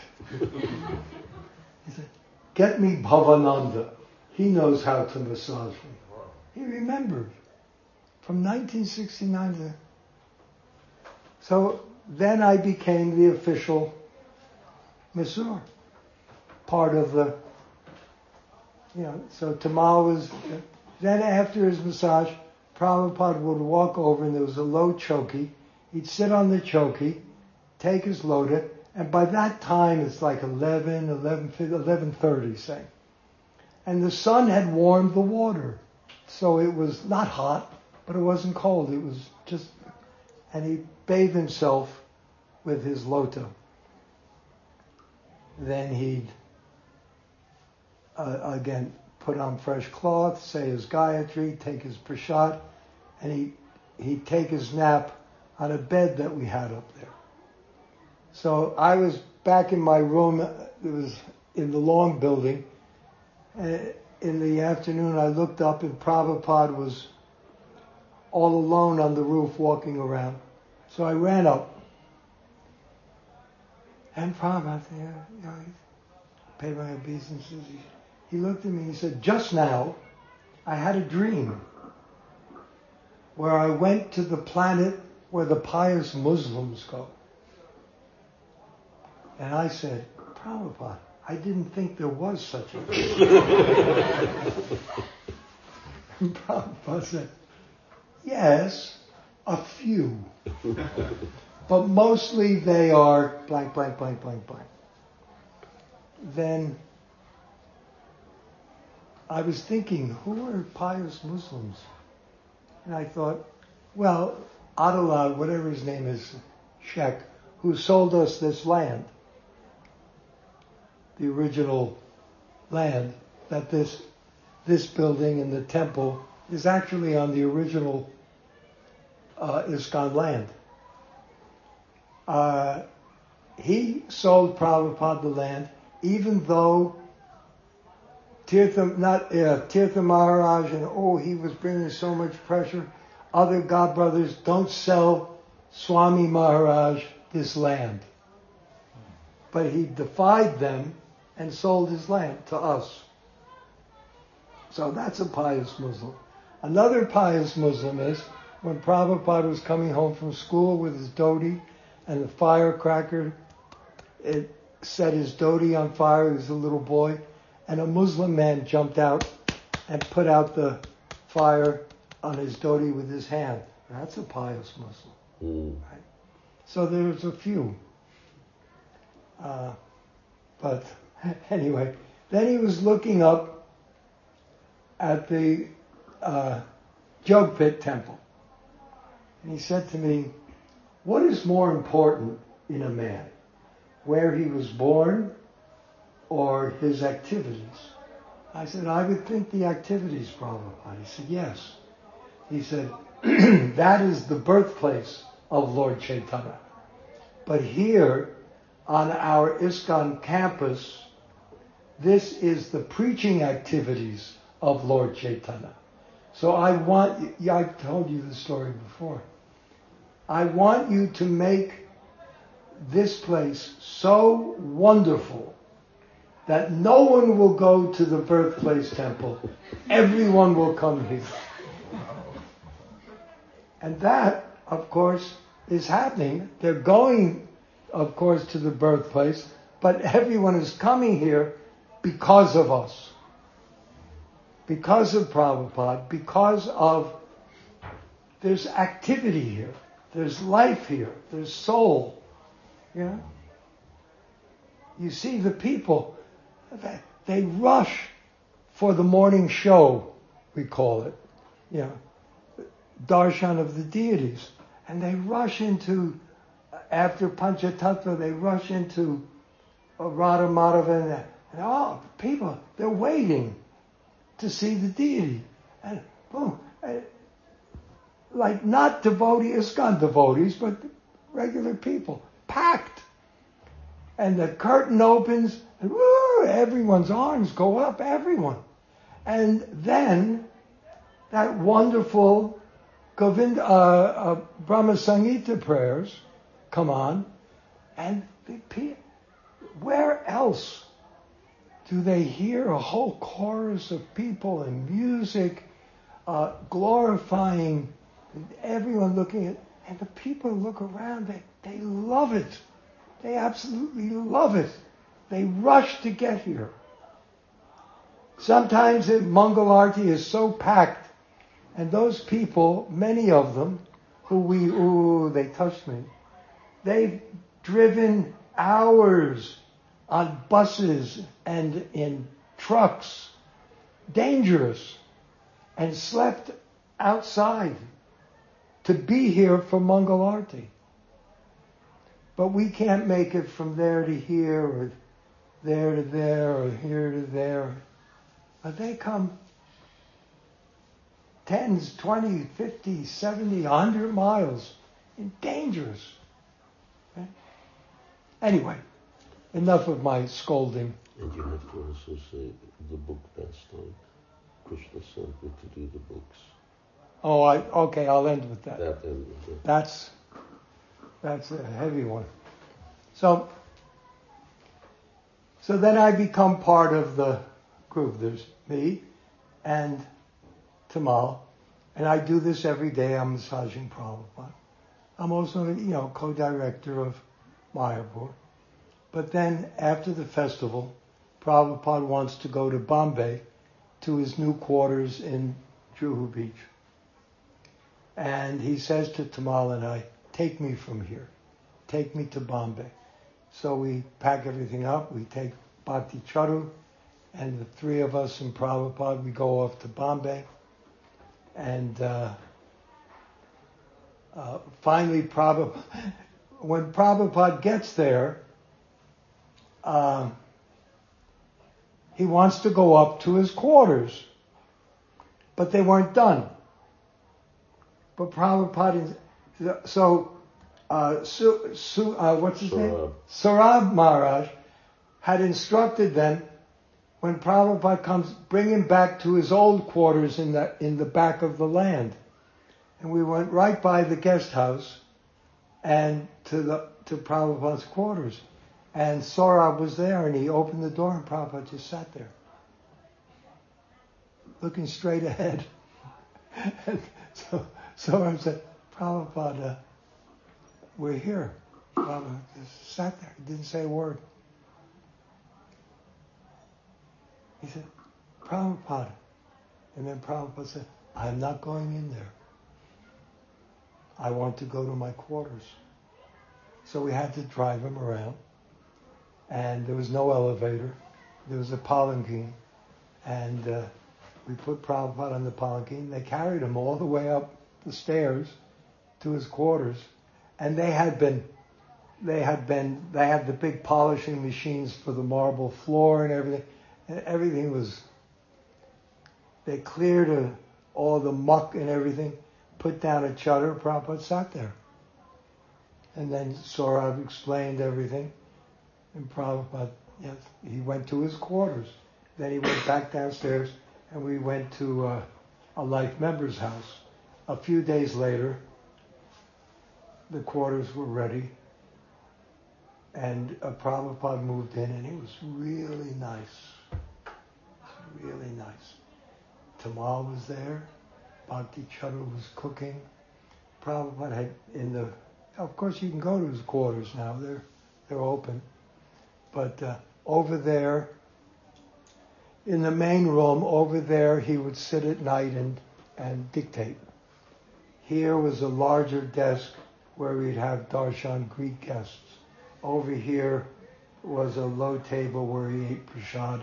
And over there in the end was another room. It was his bedroom, which had a, a four-poster bed in the middle of the room. Nice, uh, nice bed. So at that time, I was treating Prabhupada like a deity. You, is it getting late? No, not at all. I was. I'm setting time for Mangalarti. you mean we'll we'll go from here to there? Yeah. Okay.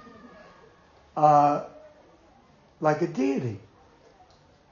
I I uh, I massaged him. Then I would take him. There was a separate room for his bath, a marble uh, with a choki. He'd sit on the choki in his gamsha, and I pour water from the buckets over his head, and I rub his body, right, bathing him. Then I take a towel and dry him, like a de- like they, you know, it was an extraordinary situation I was in. It was like a deity, and Prabhupada was just quiet. Then I take him into the bedroom. I had laid out his fresh cloth, and I dress him.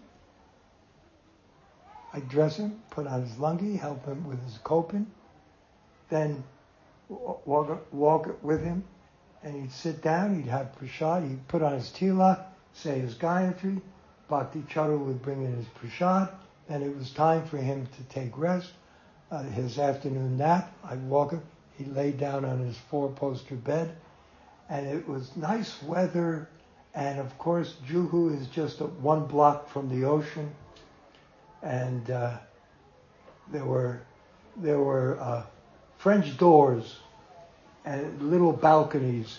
So over the French doors were these white silk, heavy silk drapes.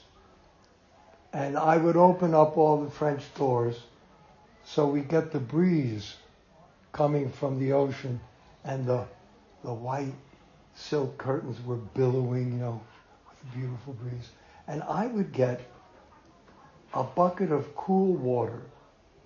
And while Prabhupada was resting, I'd take a rag, you know, with the cool water, I'd wring, it out, and I'd wipe the floors with this cool water so it made a really nice atmosphere. You know, pure, it was just beautiful. And uh, one day, when I saw Prabhupada was sitting up, so I went in. And I said, "Oh, Prabhupada, your effulgence has come back." And Prabhupada went, "Yes." He said, "This is my spiritual complexion." He said, "Reddish gold." Hmm. So now we know who to look for, isn't it? And then he said, I have seen all over Europe, people are very much anxious to be my color. He said, sunbake. nice story, huh? So anyway, this is going on. I'm in heaven. Know, I want this to go on forever. Just ever and ever and ever. Tamal's happy, Bhakti Charu's happy. Tamal's happy, you know, it's rare. I'm massaging Prabhupada, Gargamuni comes in. And uh-oh. Here we go. Gargamuni, I'm massaging Prabhupada. Gargamuni's giving a report about Calcutta. Then he says, Prabhupada, we really need Bhavananda back. It's the project, Mayapur project is suffering. Blah, blah, blah, blah, blah, blah, blah, blah, blah. I'm cursing this guy up and down. because I know the real reason that he wants me back. The real reason is he didn't get along with certain managers in Mayapur, but he got along with me. Right? He didn't like working with some other people. So that's really, it was all to do with him, nothing to do with the Mayapur project. But anyway, so then he leaves. And I'm massaging Prabhupada down, down, down. I'm uh, massaging his legs and getting near his feet. And Prabhupada says, there is no one who has served Gurupad as well as you have. That is a fact. But whether my own care should interfere with the preaching, that is my dilemma. So I continue, but I knew what was coming. I continue, I'm massaging his feet. And Prabhupada's going, hmm, hmm, hmm. And I'm massaging, and I start to cry because I know what he's going to say. And my tears are falling on his feet along with the mustard oil. I'm massaging his feet with mustard oil and my tears. And I, Prabhupada says, no, you must go back. And I turn and look, and I'm crying, and I turn and look at Prabhupada, and he's crying. And boom, I was gone, back in Mayapur.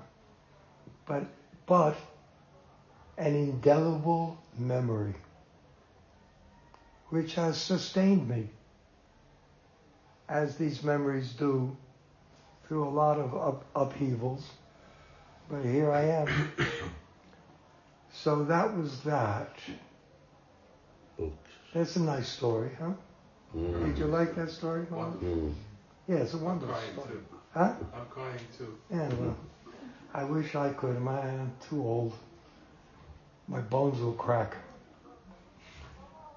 Uh, so the final story. Can you ask just one quick question about this final story? Was Tamal Krishna Maharaj there during the story? I know the story you're going to tell. Was he present in that conversation? No, He was. Upendra. Upendra. It was just Upendra and me. I had gone to 1975. I had gone to L.A.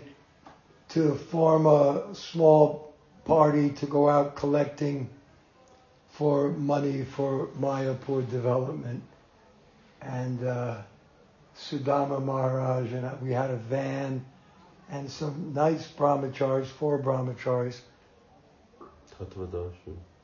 Tattva Darshan, yes, Tattva came- Darshan. He I- came to Chicago. I met him collect. And in, in Chicago, that's where Prabhupada sent me back to Mayapur. Whenever I left, Prabhupada always sent me back, no matter what, right? He could have made me anything. He could have made me a GBC. He could have done this. He could have done that. Not that I'm qualified, but he could have. But he never did. He always made me come back to Mayapur. Always. He felt I was important. I, I wasn't, but he made me feel that Mm. it was necessary. So, it's evening in Los Angeles. Prabhupada has arrived. And it's not evening, it's uh, dusk. And it was a very beautiful night. I was staying in an apartment across the street from the entrance to Watseka Temple. And most of the devotees had gone out to Hollywood Boulevard. But I was st- standing in this window looking, thinking, how can I get up to see Prabhupada? I'd like to see him, you know. And Upendra came out suddenly, and he saw me, and he went like that. He said, so I went down. He said, Prabhupada wants to see you. Who's Upendra, by the way? Upendra. No, no, but they don't know. Oh, Prabhupada's servant at that time. Um, so I went up the, up to where in Prabhupada's quarters, which Karandhar and Jayananda and I had built those quarters. That's also a nice story. Maybe I'll tell that after this. Uh, went into his room, which was the pale blue walls, the white floor, and the burnt orange satin drapes, which, which I had done. Prabhupada told me in his childhood palace they had uh, marble floors, blue walls, and burnt orange drapes. So I, that's the color scheme I made for him. He was happy. And Prabhupada was sitting, and they had these big bolster pillows behind him, and on the end were these big tassels. And Prabhupada was in a, uh, you know, just a, a reminiscing mood. Reminiscing. And he was playing with the tassel like this. He's saying, you know, he was asking me about Mayapur and how is Jayapataka, how is, how is uh, this one, how is that one. Playing with the tassels. And looking at his, there's a little crystal chandelier there. He said, I often wonder, what is the difference between the Goswamis and me? He said,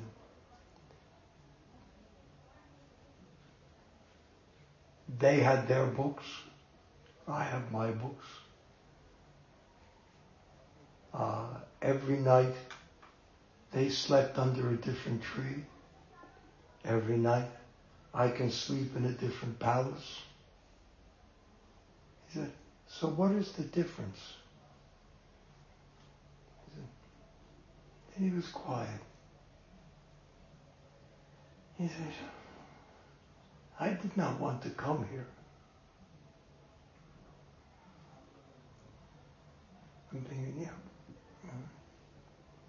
You know, what do I, what up, my point, what do I know? I, I don't, I did not want to come here. But Krishna, he asked me, you come. And I said, no, I do not want to go there. It is a horrible place. No, no, Krishna said. He's looking at me. And Upendra's in over there. The, can't believe what we're hearing. I don't want, I did not want to go. No, no. He's telling Krishna, no, no. I don't want to go. It is a horrible place. Interaction between Krishna and his devotee. How intimate is that? And the devotee is saying, I don't want to go. But Krishna says, no, no, you come down and write those books. I will take care of everything. You just come down and write those books. There you have it. That was everything. That's everything that we need to know. If we believe. Isn't it? If we believe. And of course, Prabhupada never lied. Well, once. no, on a television show in uh, New York in the early days, I've seen the, he was on a talk show.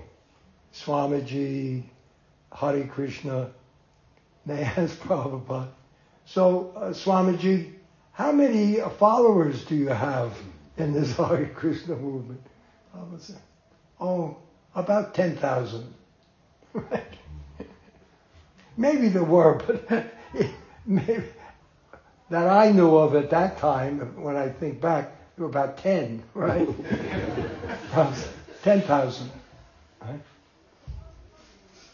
That's a transcendental preaching fib, not a lie.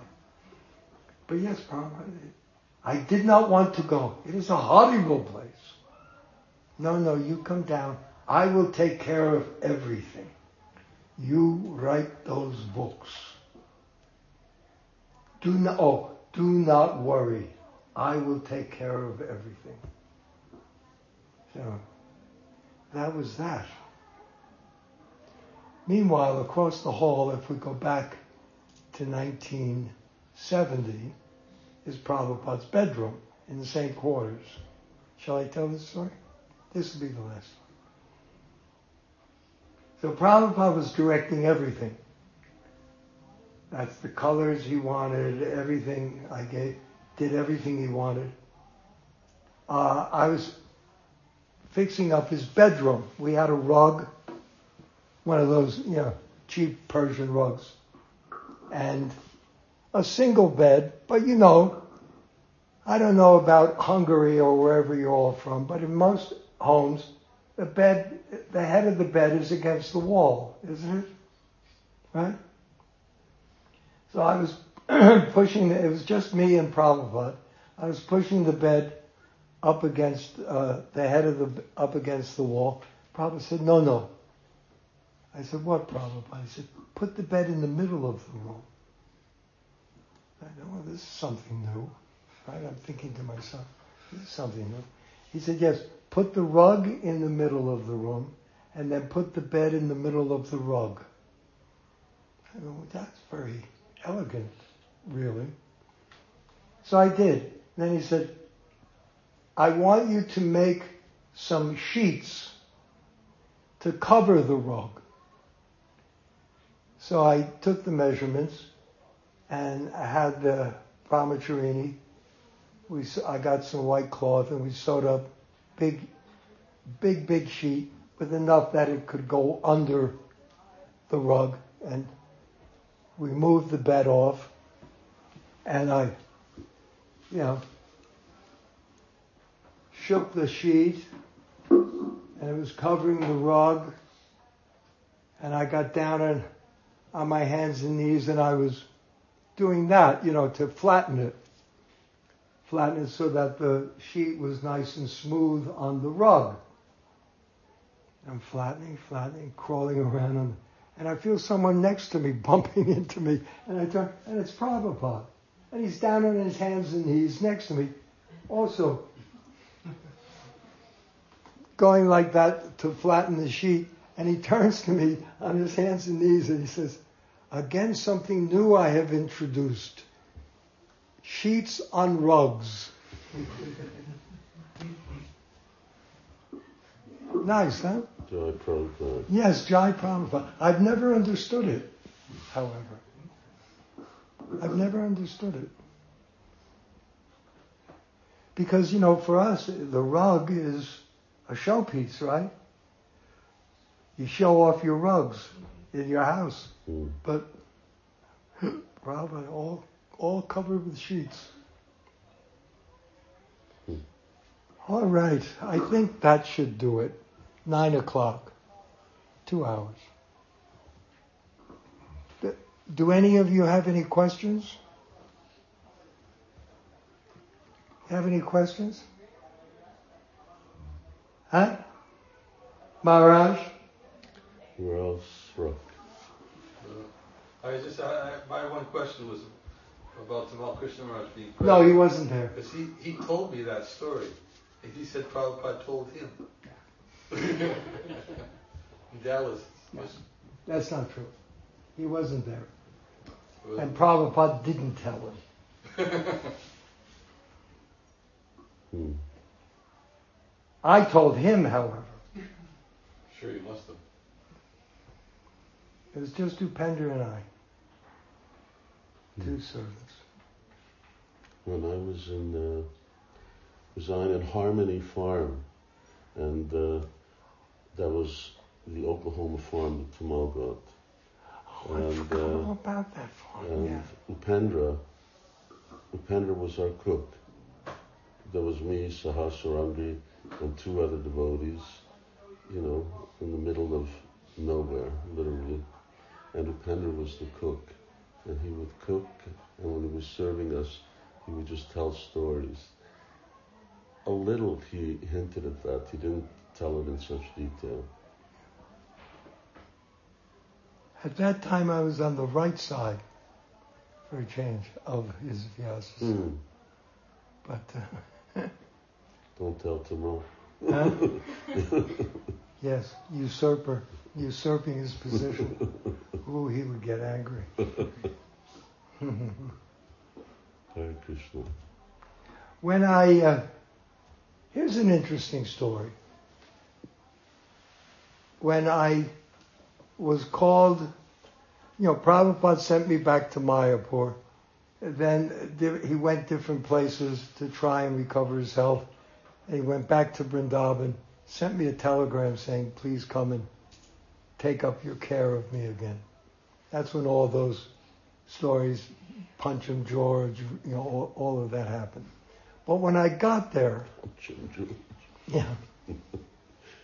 when I got there, when I got there, uh, Prabhupada was was having lunch, and I paid my obeisances, and Prabhupada looked at me, and the first thing he said was, "I'm going to name three acharyas to carry on the spiritual, uh, the spiritual." Activities. Acti- thank you. Activities after I am gone. Speak to Tamal about this. It's interesting. First thing he said, and all the, you know. Then I, I went and spoke to Tamal, and I didn't know what was going on, you know. But that, that was interesting. Three acharyas, he said. Hmm. All right, so no one has any question? Then what's the use of all? Why did he? He didn't say who the three acharyas were. No, he did not.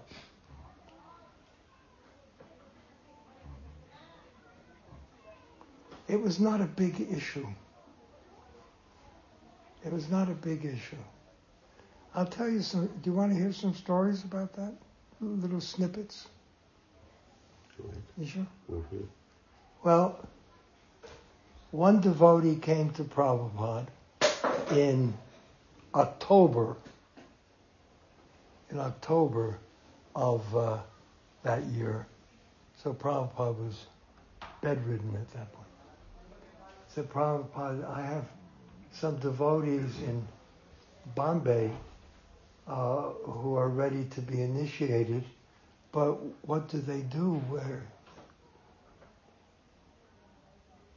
Prabhupada said, well, Bhavananda and Jayapataka are in Mayapur. They can go there, get initiated, and come back. He said, they should go to whoever is nearest. Did you hear? You heard that. They should go to whoever is nearest. It wasn't, oh, I had, to, oh, my guru, I must. Not to in any way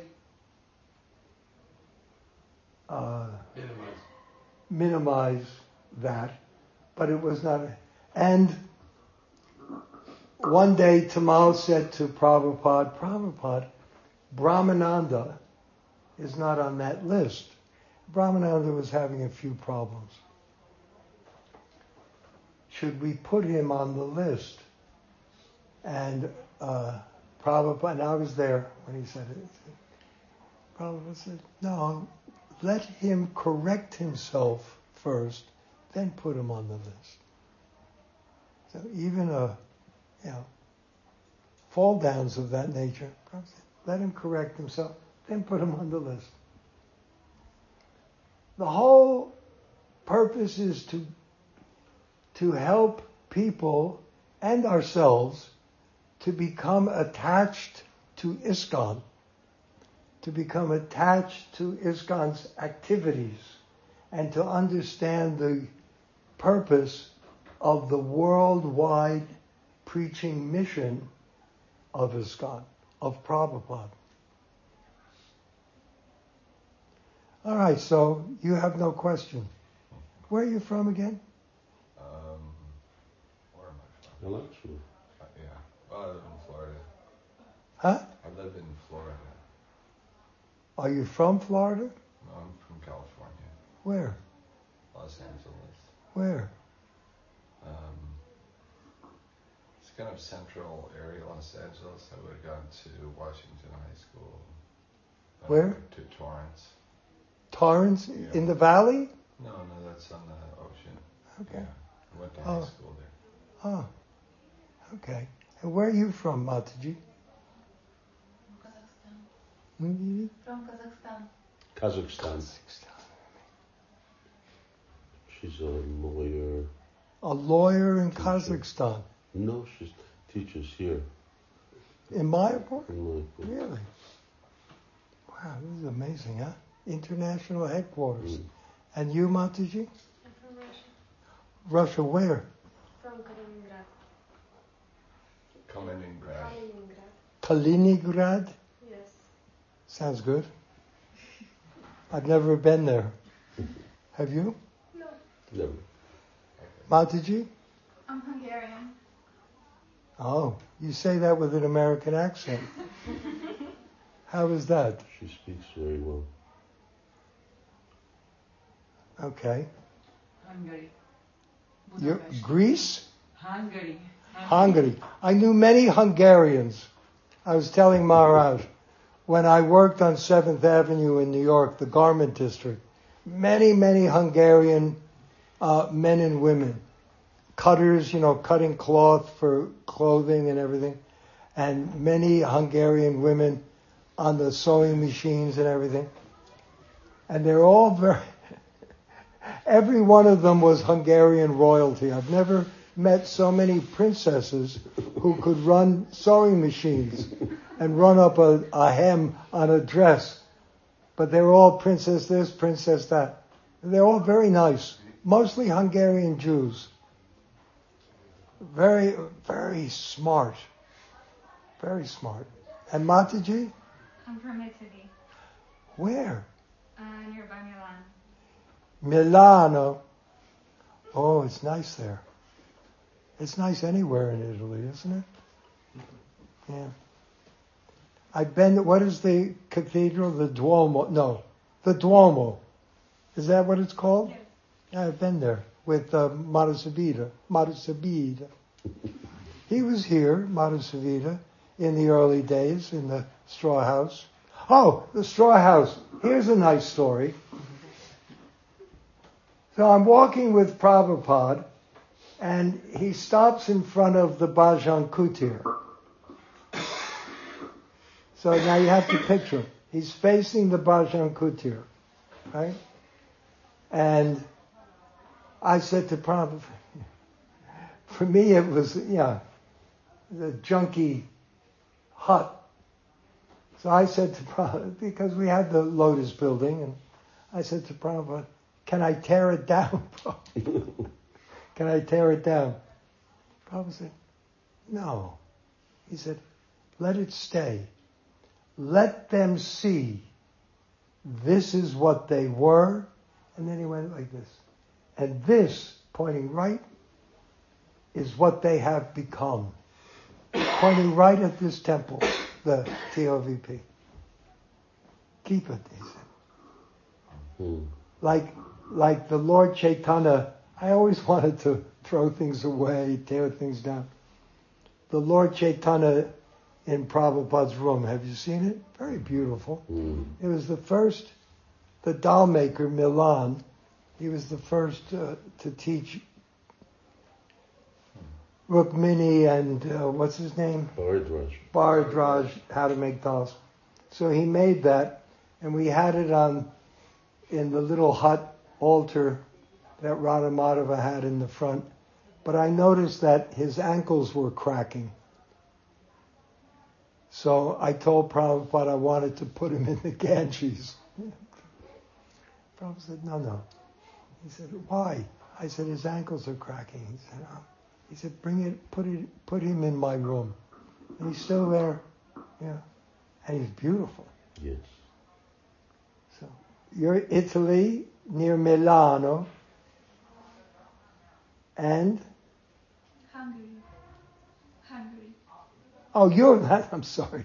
Yes. You're from Italy. You're from Hungary. Should I ask because I don't know anything about Hungary? Where from?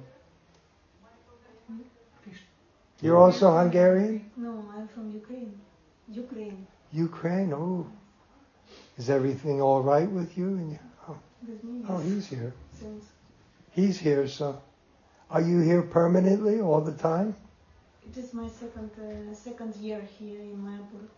Before that, I was in Hungary also. After Open your mouth when you talk. You're talking through your teeth. I can't. My ears are gone. So, Sorry. I live in Ukraine, in Kiev when war started, and after that I moved uh, to Hungary, and after that to India. that's better. I understood everything she said. Mataji? I'm from Moscow. Moscow. I loved Moscow when I was there. But she she is married to Krishna Namananda. She's Krishna Namananda's wife. Krishna Namananda, He is Bengali Krishna Yeah. Namananda, who was here from the beginning, he and his family. Krishna Namananda and his, and who was his older brother? Baninath. I hear he's he's dead, right? And the and the little brother, Little brother Vrindavan. his nose was always he always had snot. his nose was always running. Oh God! Really? Yes, they're very successful now, huh? Is Krishna Namananda here? Yes. Where does he live? Down Over in road. Swarupganj? No, down the road. Bhaktisiddhanta Saraswati Road. Look for the biggest house, and that's his. Whoever would have guessed, huh? Literally, they were at the front. I remember so clearly. There's people at the front gate. They want to come in. They want refuge. They want. Oh God! I thought. I go to the front gate. There's this man and this woman and these three boys. The little one with the. So I didn't want to take them. I'll be honest with you. But Jayapataka, you know, ocean of mercy. No, no, take them, take them. So we brought them in. And the father, he had the most lovely kirtan voice. So we put him, Hmm. he just sat in the temple and chanted all day. Beautiful. Hmm. I'm also from Hungary. But you're not married to the little brother.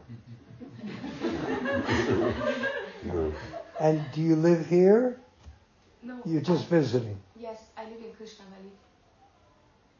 Krishna Valley, she lives there. Krishna Valley, it's called. Mhm. Huh? Nice. And? Oh, you're from Indonesia. Where? I, wo- I was born and raised in Jakarta, but then I moved to Bali. I've been living there for four years now. Still? Yeah. Nice place, huh? Beautiful.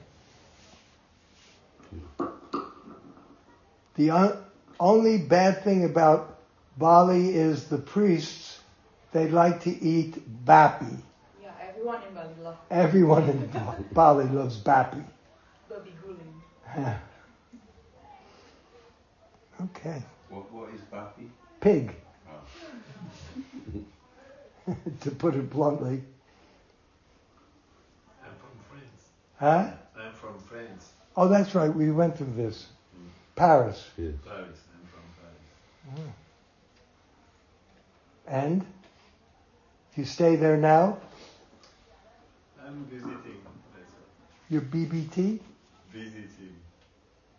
He's, vis- he's visiting Mayapur. Although he's just going to buy a place here. No, but what did he say? VD? Visiting. Visiting. Visiting. Oh, visiting. ah. No, I, my hearing is just terrible. So you're visiting Mayapur. And when you're not, where are you? I'm coming from New York. Yes. Oh, Ah. where? Uh, Brooklyn Temple. Schermerhorn Street.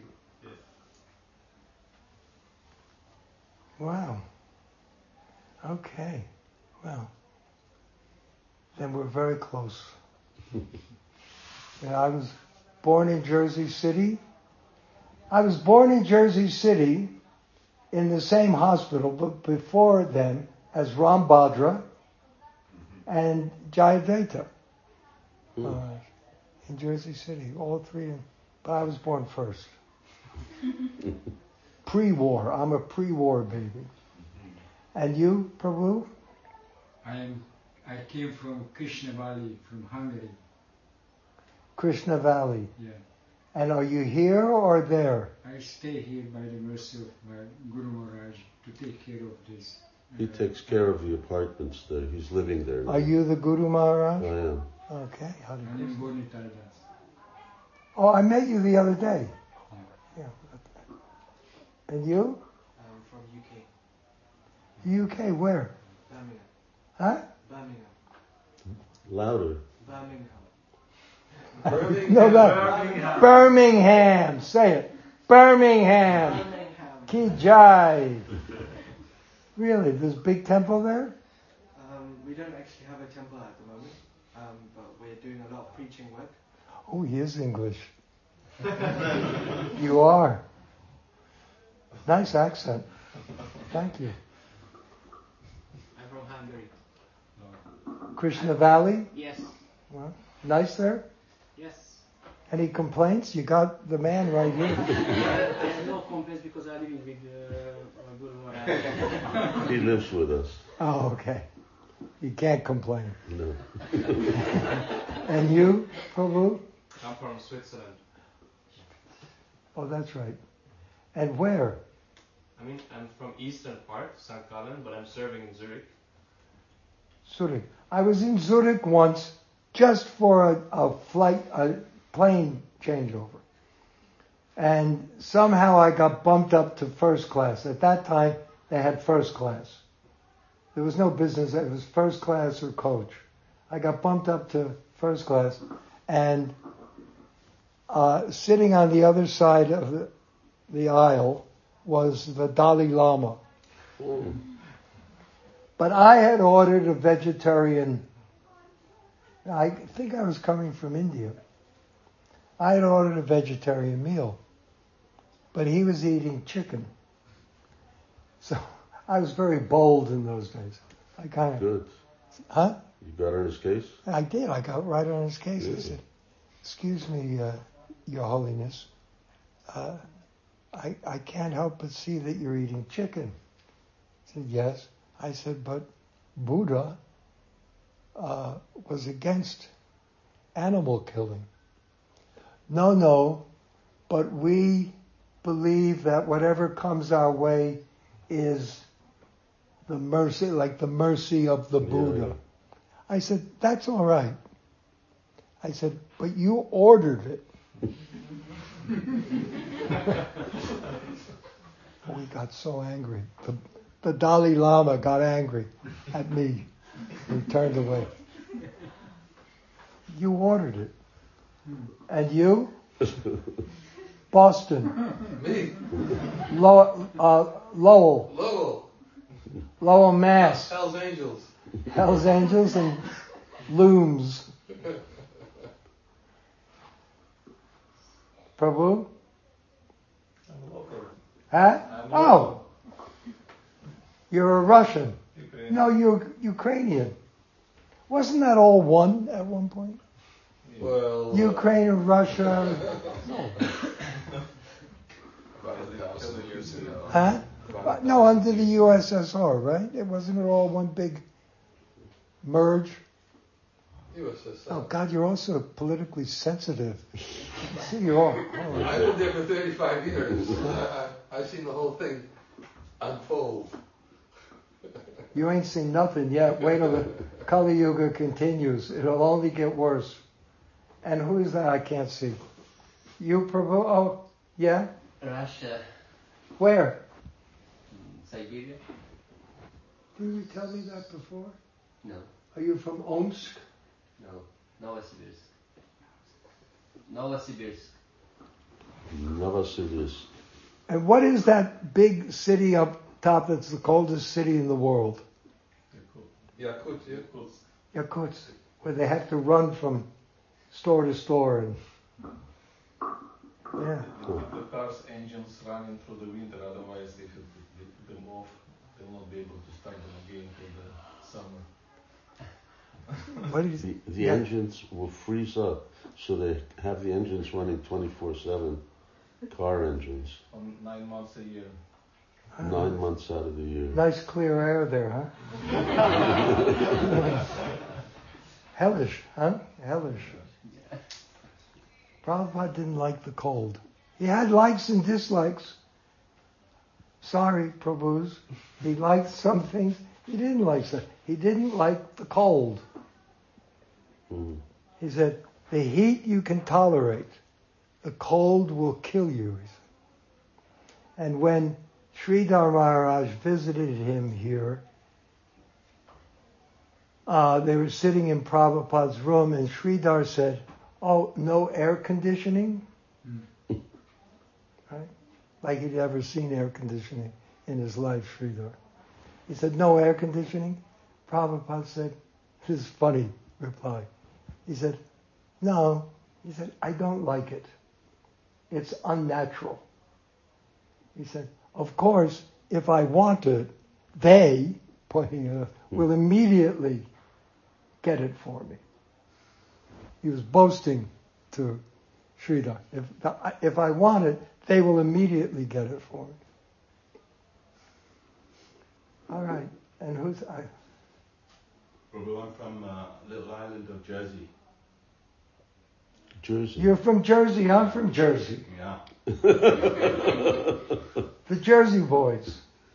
From the original Jersey. The original Jersey. The Great famous cows. Yeah. Great cows. Yes. Good best, milk. Best milk in the world. Hmm. Richest. Yes. See, we all know things. I like this because it's it's personal. I'm always interested in people Mm. and their backgrounds. You missed one person. Yes. Huh? You missed the last person. I'm, I'm also from Hungary. From a very small town called Eger. Egya? Yes. No, it's a very famous town. What's it famous for? About Hare Krishnas. No, no, no. 2,000 Hungarians held off Suleiman's whole 100,000 strong army. Who's? Defeated. Who's? It, well, Suleiman? That was, it was Suleiman? Suleiman the uh, Turk? Turkish. The Turk. The Ottoman Empire? Yes. Really? You held them off. Yes. So that's why we're not all Muslims today, right? Yeah, they only got as far as they couldn't cross the uh, Danube. the Danube, that's right. They wanted to go to Vienna. Then they would have had all Because of his great great great grandfather. Is that right? When you were on Jersey, did you have cows? Me personally? Yeah. No. What did you do? Where did you live? In a town or in a farm? I lived in the town. Yeah. And what did you do? What does one do on the Isle of Jersey? I'll tell you. Banking. Uh, Yeah. black money, Yeah. right? Offshore. It's all banking, offshore banking, and farmers, and tourism. But I went to live in London when I was 17. Uh, where? Uh, South London. Near uh, near uh, Bury Place. Not too far. Not too far. That was a nice little temple. Very yeah. Did you, did you go there? Mm. Yeah, I was there also. We, Prabhupada called.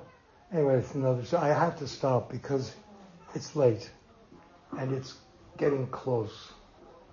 And Maharaj has to travel tomorrow, Yes. right? How are you getting back?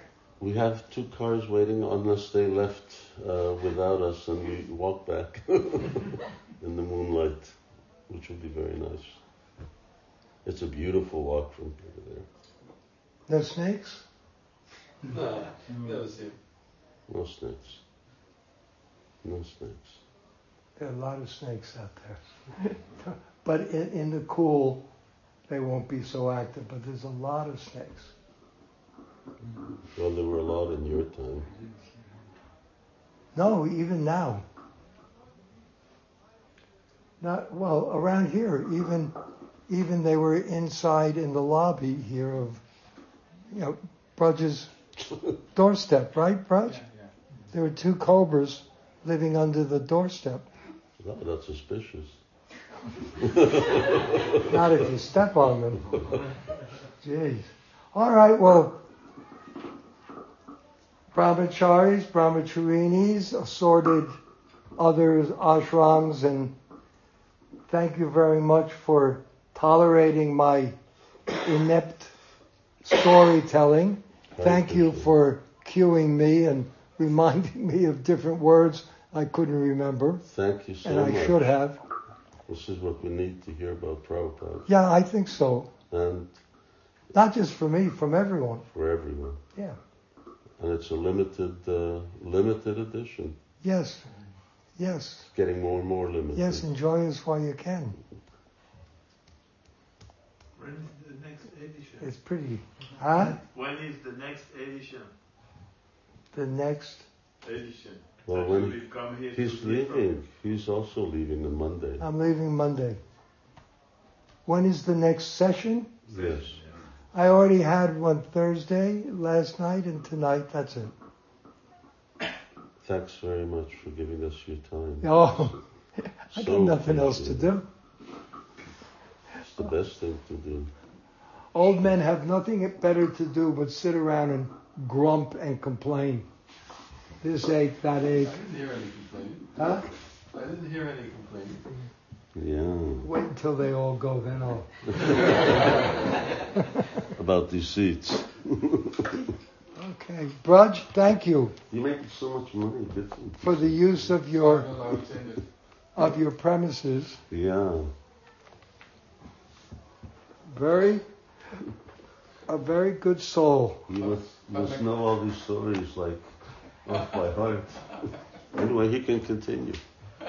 In the future, he'll be able to continue these stories. I heard them directly from Bhavananda. And even he'll make them, he'll make them up as long as he can get money. He'll say anything. That's a preacher. Hare Krishna. Haribol, Haribol, all glories to Srila Prabhupada. Jai Srila Prabhupada ki jai. Bhavananda Prabhu ki jai. Don't ruin it. Two hours, 33 minutes. Pretty good. And it was free. no Khichdi, that's all I get.